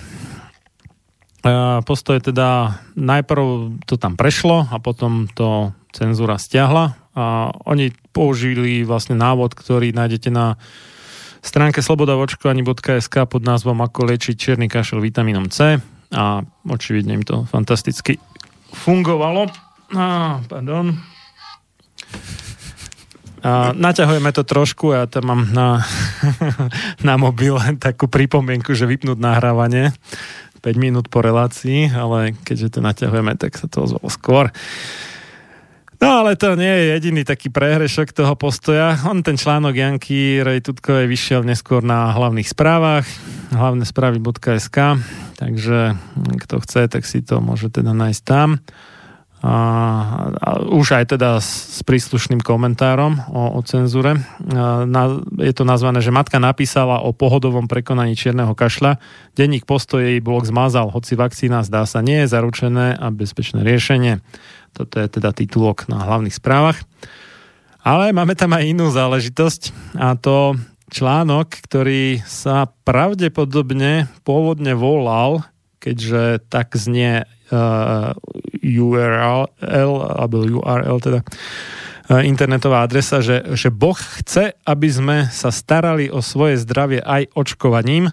Neskôr to teda zrejme zmenili na uh, církev dvojbodka umyselné neočkovanie je vážnym zanedbaním dobra, to už je samozrejme o dosť miernejší názov, než že Boh chce, aby sme sa starali o svoje zdravie aj očkovaním. A na túto uh, znôžku rôznych ničím nepodložených názorov, toto musím počiarknúť trikrát, ničím nepodložených názorov, niektorých vybraných um, predstaviteľov cirkvi, jak katolickej, tak evangelickej, tak židovskej náboženskej obce. Napísal reakciu uh, môj vlastne spred dvoch týždňov host uh, doktor teológie René Balák, uh, PhD, priamo postoju. No ale postoj ju nebol ochotný zverejniť. A teraz teraz sa podržte, postoj má aj v tomto článku o očkovaní napísané takú, takú vložku ako reklamu, že vďaka novembru 89 môžu existovať slobodné médiá. Vďaka vašej podpore môžeme slobodne písať. Podporte slobodu postoja. Sloboda postoja vyzerá aj tak, e, že aj naše občianske združenie dalo svoju reakciu na na stanovisko uh, bioetickej komisie konferencie biskupov Slovenska a poslali sme ju aj postoju, pretože tam, ako si Marian uvedol, bol tento článok zverejnený. Čo myslíš, zverejnili nám to? No samozrejme, že nie. Nie, takže podporte slobodné médiá. To je, a, to a je, rozmyslíte si, ktoré to sú. Toto je úplne, že Orwellovčina, jak, jak, najata, jak vyšitá. Uh, však na začiatku uh, uh, románu 1984 máte takú tú, tú frázu, to heslo toho Inks Soc sa to volalo, že anglický socializmus v tom Orwellovom románe Georgia Orwella, že, jak to bolo, že sloboda je otroctvo, vojna je mier, vojna je mier a uh, nevedomosť je sila. Tak. tak takže takto nejak. Uh, Tí, čo nečítali, vrelo odporúčam prečítať, nemusíte nič kupovať, nájdete to v nejakom pdf na úložtu a všeli kde inde, ako je to voľne stiahnutelné. Pokiaľ máte problém s autorskými právami, tak si to kľudne kúpte, nemám s tým problém, ale dá sa to teda ľahko nájsť. A, a tam je také zaujímavé, že oni tam mali 4 ministerstva.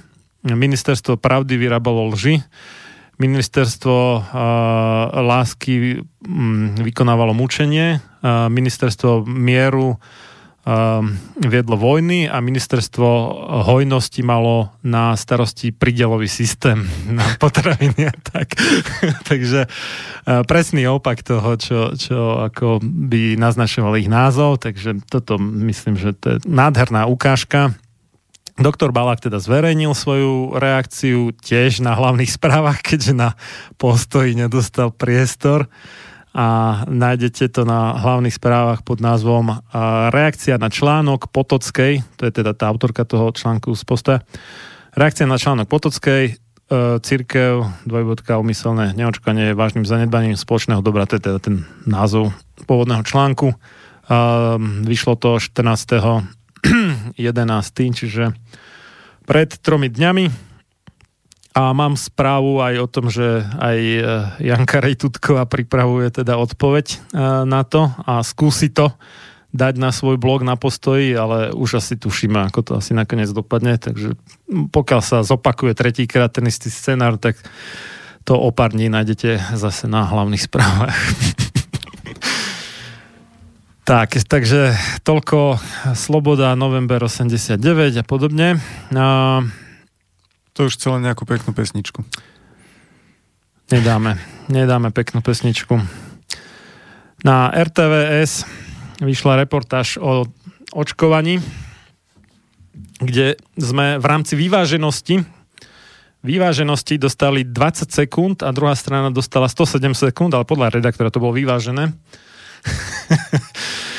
A, a, a nedá mi pokoj. Tak. A, a ja teda na záver dnešnej relácie a týmto sa teda s tebou lúčim, Peťo. Ďakujem za účasť v tejto relácii. Príjemné popoludne. Dúfam, že sa dohodneme čoskoro na nejakom pokračovaní, lebo fakt sme to neprebrali zďaleka všetko, čo sme chceli prebrať. A na záver teda pustím to, čo som si natočil na diktafón počas nahrávania rozhovoru RTVS so mnou. Bolo mi prislúbené, že dostanem aj video.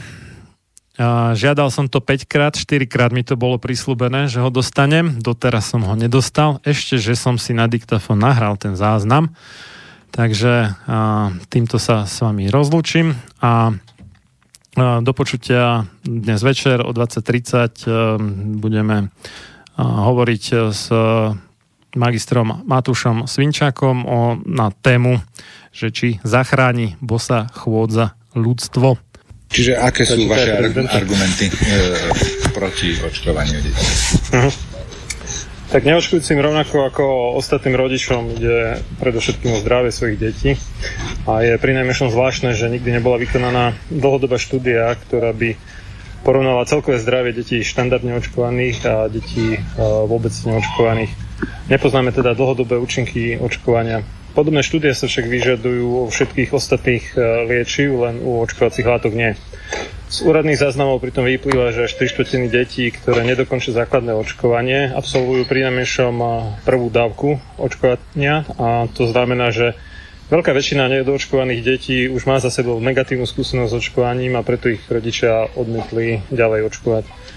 A pred očkovaním sa bežne nevykonávajú komplexné vyšetrenia imunity dieťaťa lekárom špecialistom a jedine, ktoré by aj podľa Slovenskej lekárskej spoločnosti mohli odhaliť stav jeho imunity Napríklad aj alergie na niektoré zložky vakcín, ktoré sú prekažkou, tzv. kontraindikáciou očkovania.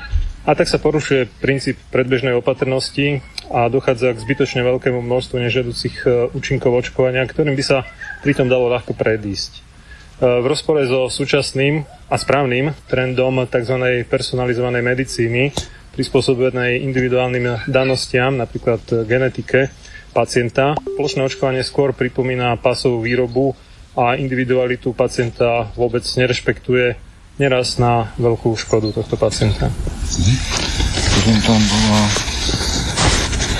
či sa neobávate ochorení, ktoré nemusia vďaka očkovaniu deti chytiť? Uh-huh. Nedávne epidémie čierneho kašla a mumsu či osypov na Slovensku, v ktorých veľkú väčšinu chorých tvorili očkovaní jedinci. Dokazujú, že očkovanie nie je ani zďaleka tak spolahlivou prevenciou, ako by sme si mohli myslieť.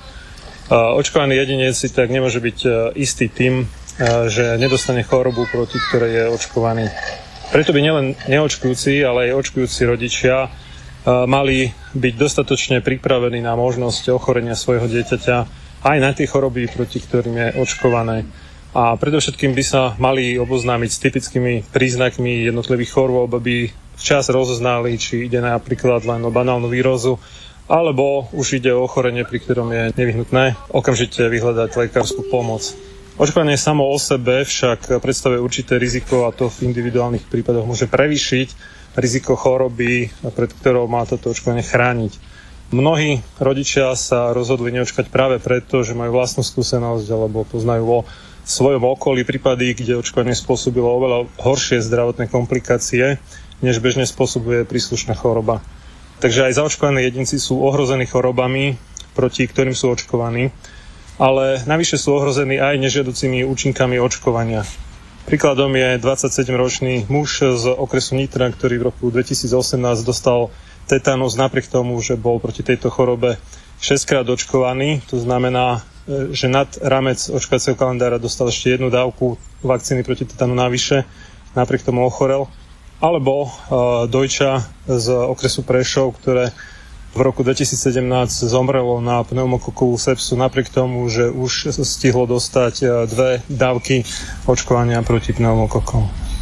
Z vašich informácií rastie počet nezaočkovaných zo štatistiky zaočkovanosti Úradu verejného zdravotníctva Slovenskej republiky vyplýva, že v ostatných štyroch uh, rokoch zaočkovanosť neklesla, ale naopak sa mierne zvyšila takže nie je objektívny dôvod na akúkoľvek paniku. E, prípadný pokles zaočkovanosti v jednom obvode pediatra napríklad e, bol vyvážený nárastom v inom obvode a ak veríme teórii kolektívnej imunity, podľa ktorej stačí 95-percentná alebo vyššia zaočkovanosť, aby sa predišlo epidémiám v populácii, tak my máme zaočkovanosť 96%, ktorá neklesá, naopak e, mierne rastie takže nevidím dôvod na nejaké obavy. Napríklad u osýpok som vytvoril graf, kde vidno, že síce v roku 2013 až 2015 očkovanosť poklesla, ale od roku 2015 do dnes zase mierne narasla. Takže nie je pravdou to, čo nedávno zaznelo v médiách, že nám klesá zaočkovanosť a preto sa musia zaviesť nejaké nové represívne opatrenia, konkrétne teda zákaz e, navštevovania škôlky deťom do 5 narodenín, ktoré nemajú všetky povinné očkovania. V skutočnosti je to neodôvodnená represia, ktorá nie je založená na nejakej reálnej potrebe alebo nejakom reálnom incidente, kedy by deti neočkované v škôlkach boli ohniskom nejakej epidémie. No, kolega tam má vraj také obvody, ako keď to padá pod 90%, tak. Áno, celkový slovenský priemer e, sa stále drží nad tých 96%. E, Vravím, že tam bol za ostatné 4 roky dokonca mierny nárast. Takže keď to spriemeruje, logicky z toho vyplýva, že to, čo to niekde klesne, tak inde to zase musí nárast. Táto relácia vznikla za podpory dobrovoľných príspevkov našich poslucháčov. I ty sa k ním môžeš pridať. Viac informácií nájdeš na www.slobodnyvysielac.sk Ďakujeme.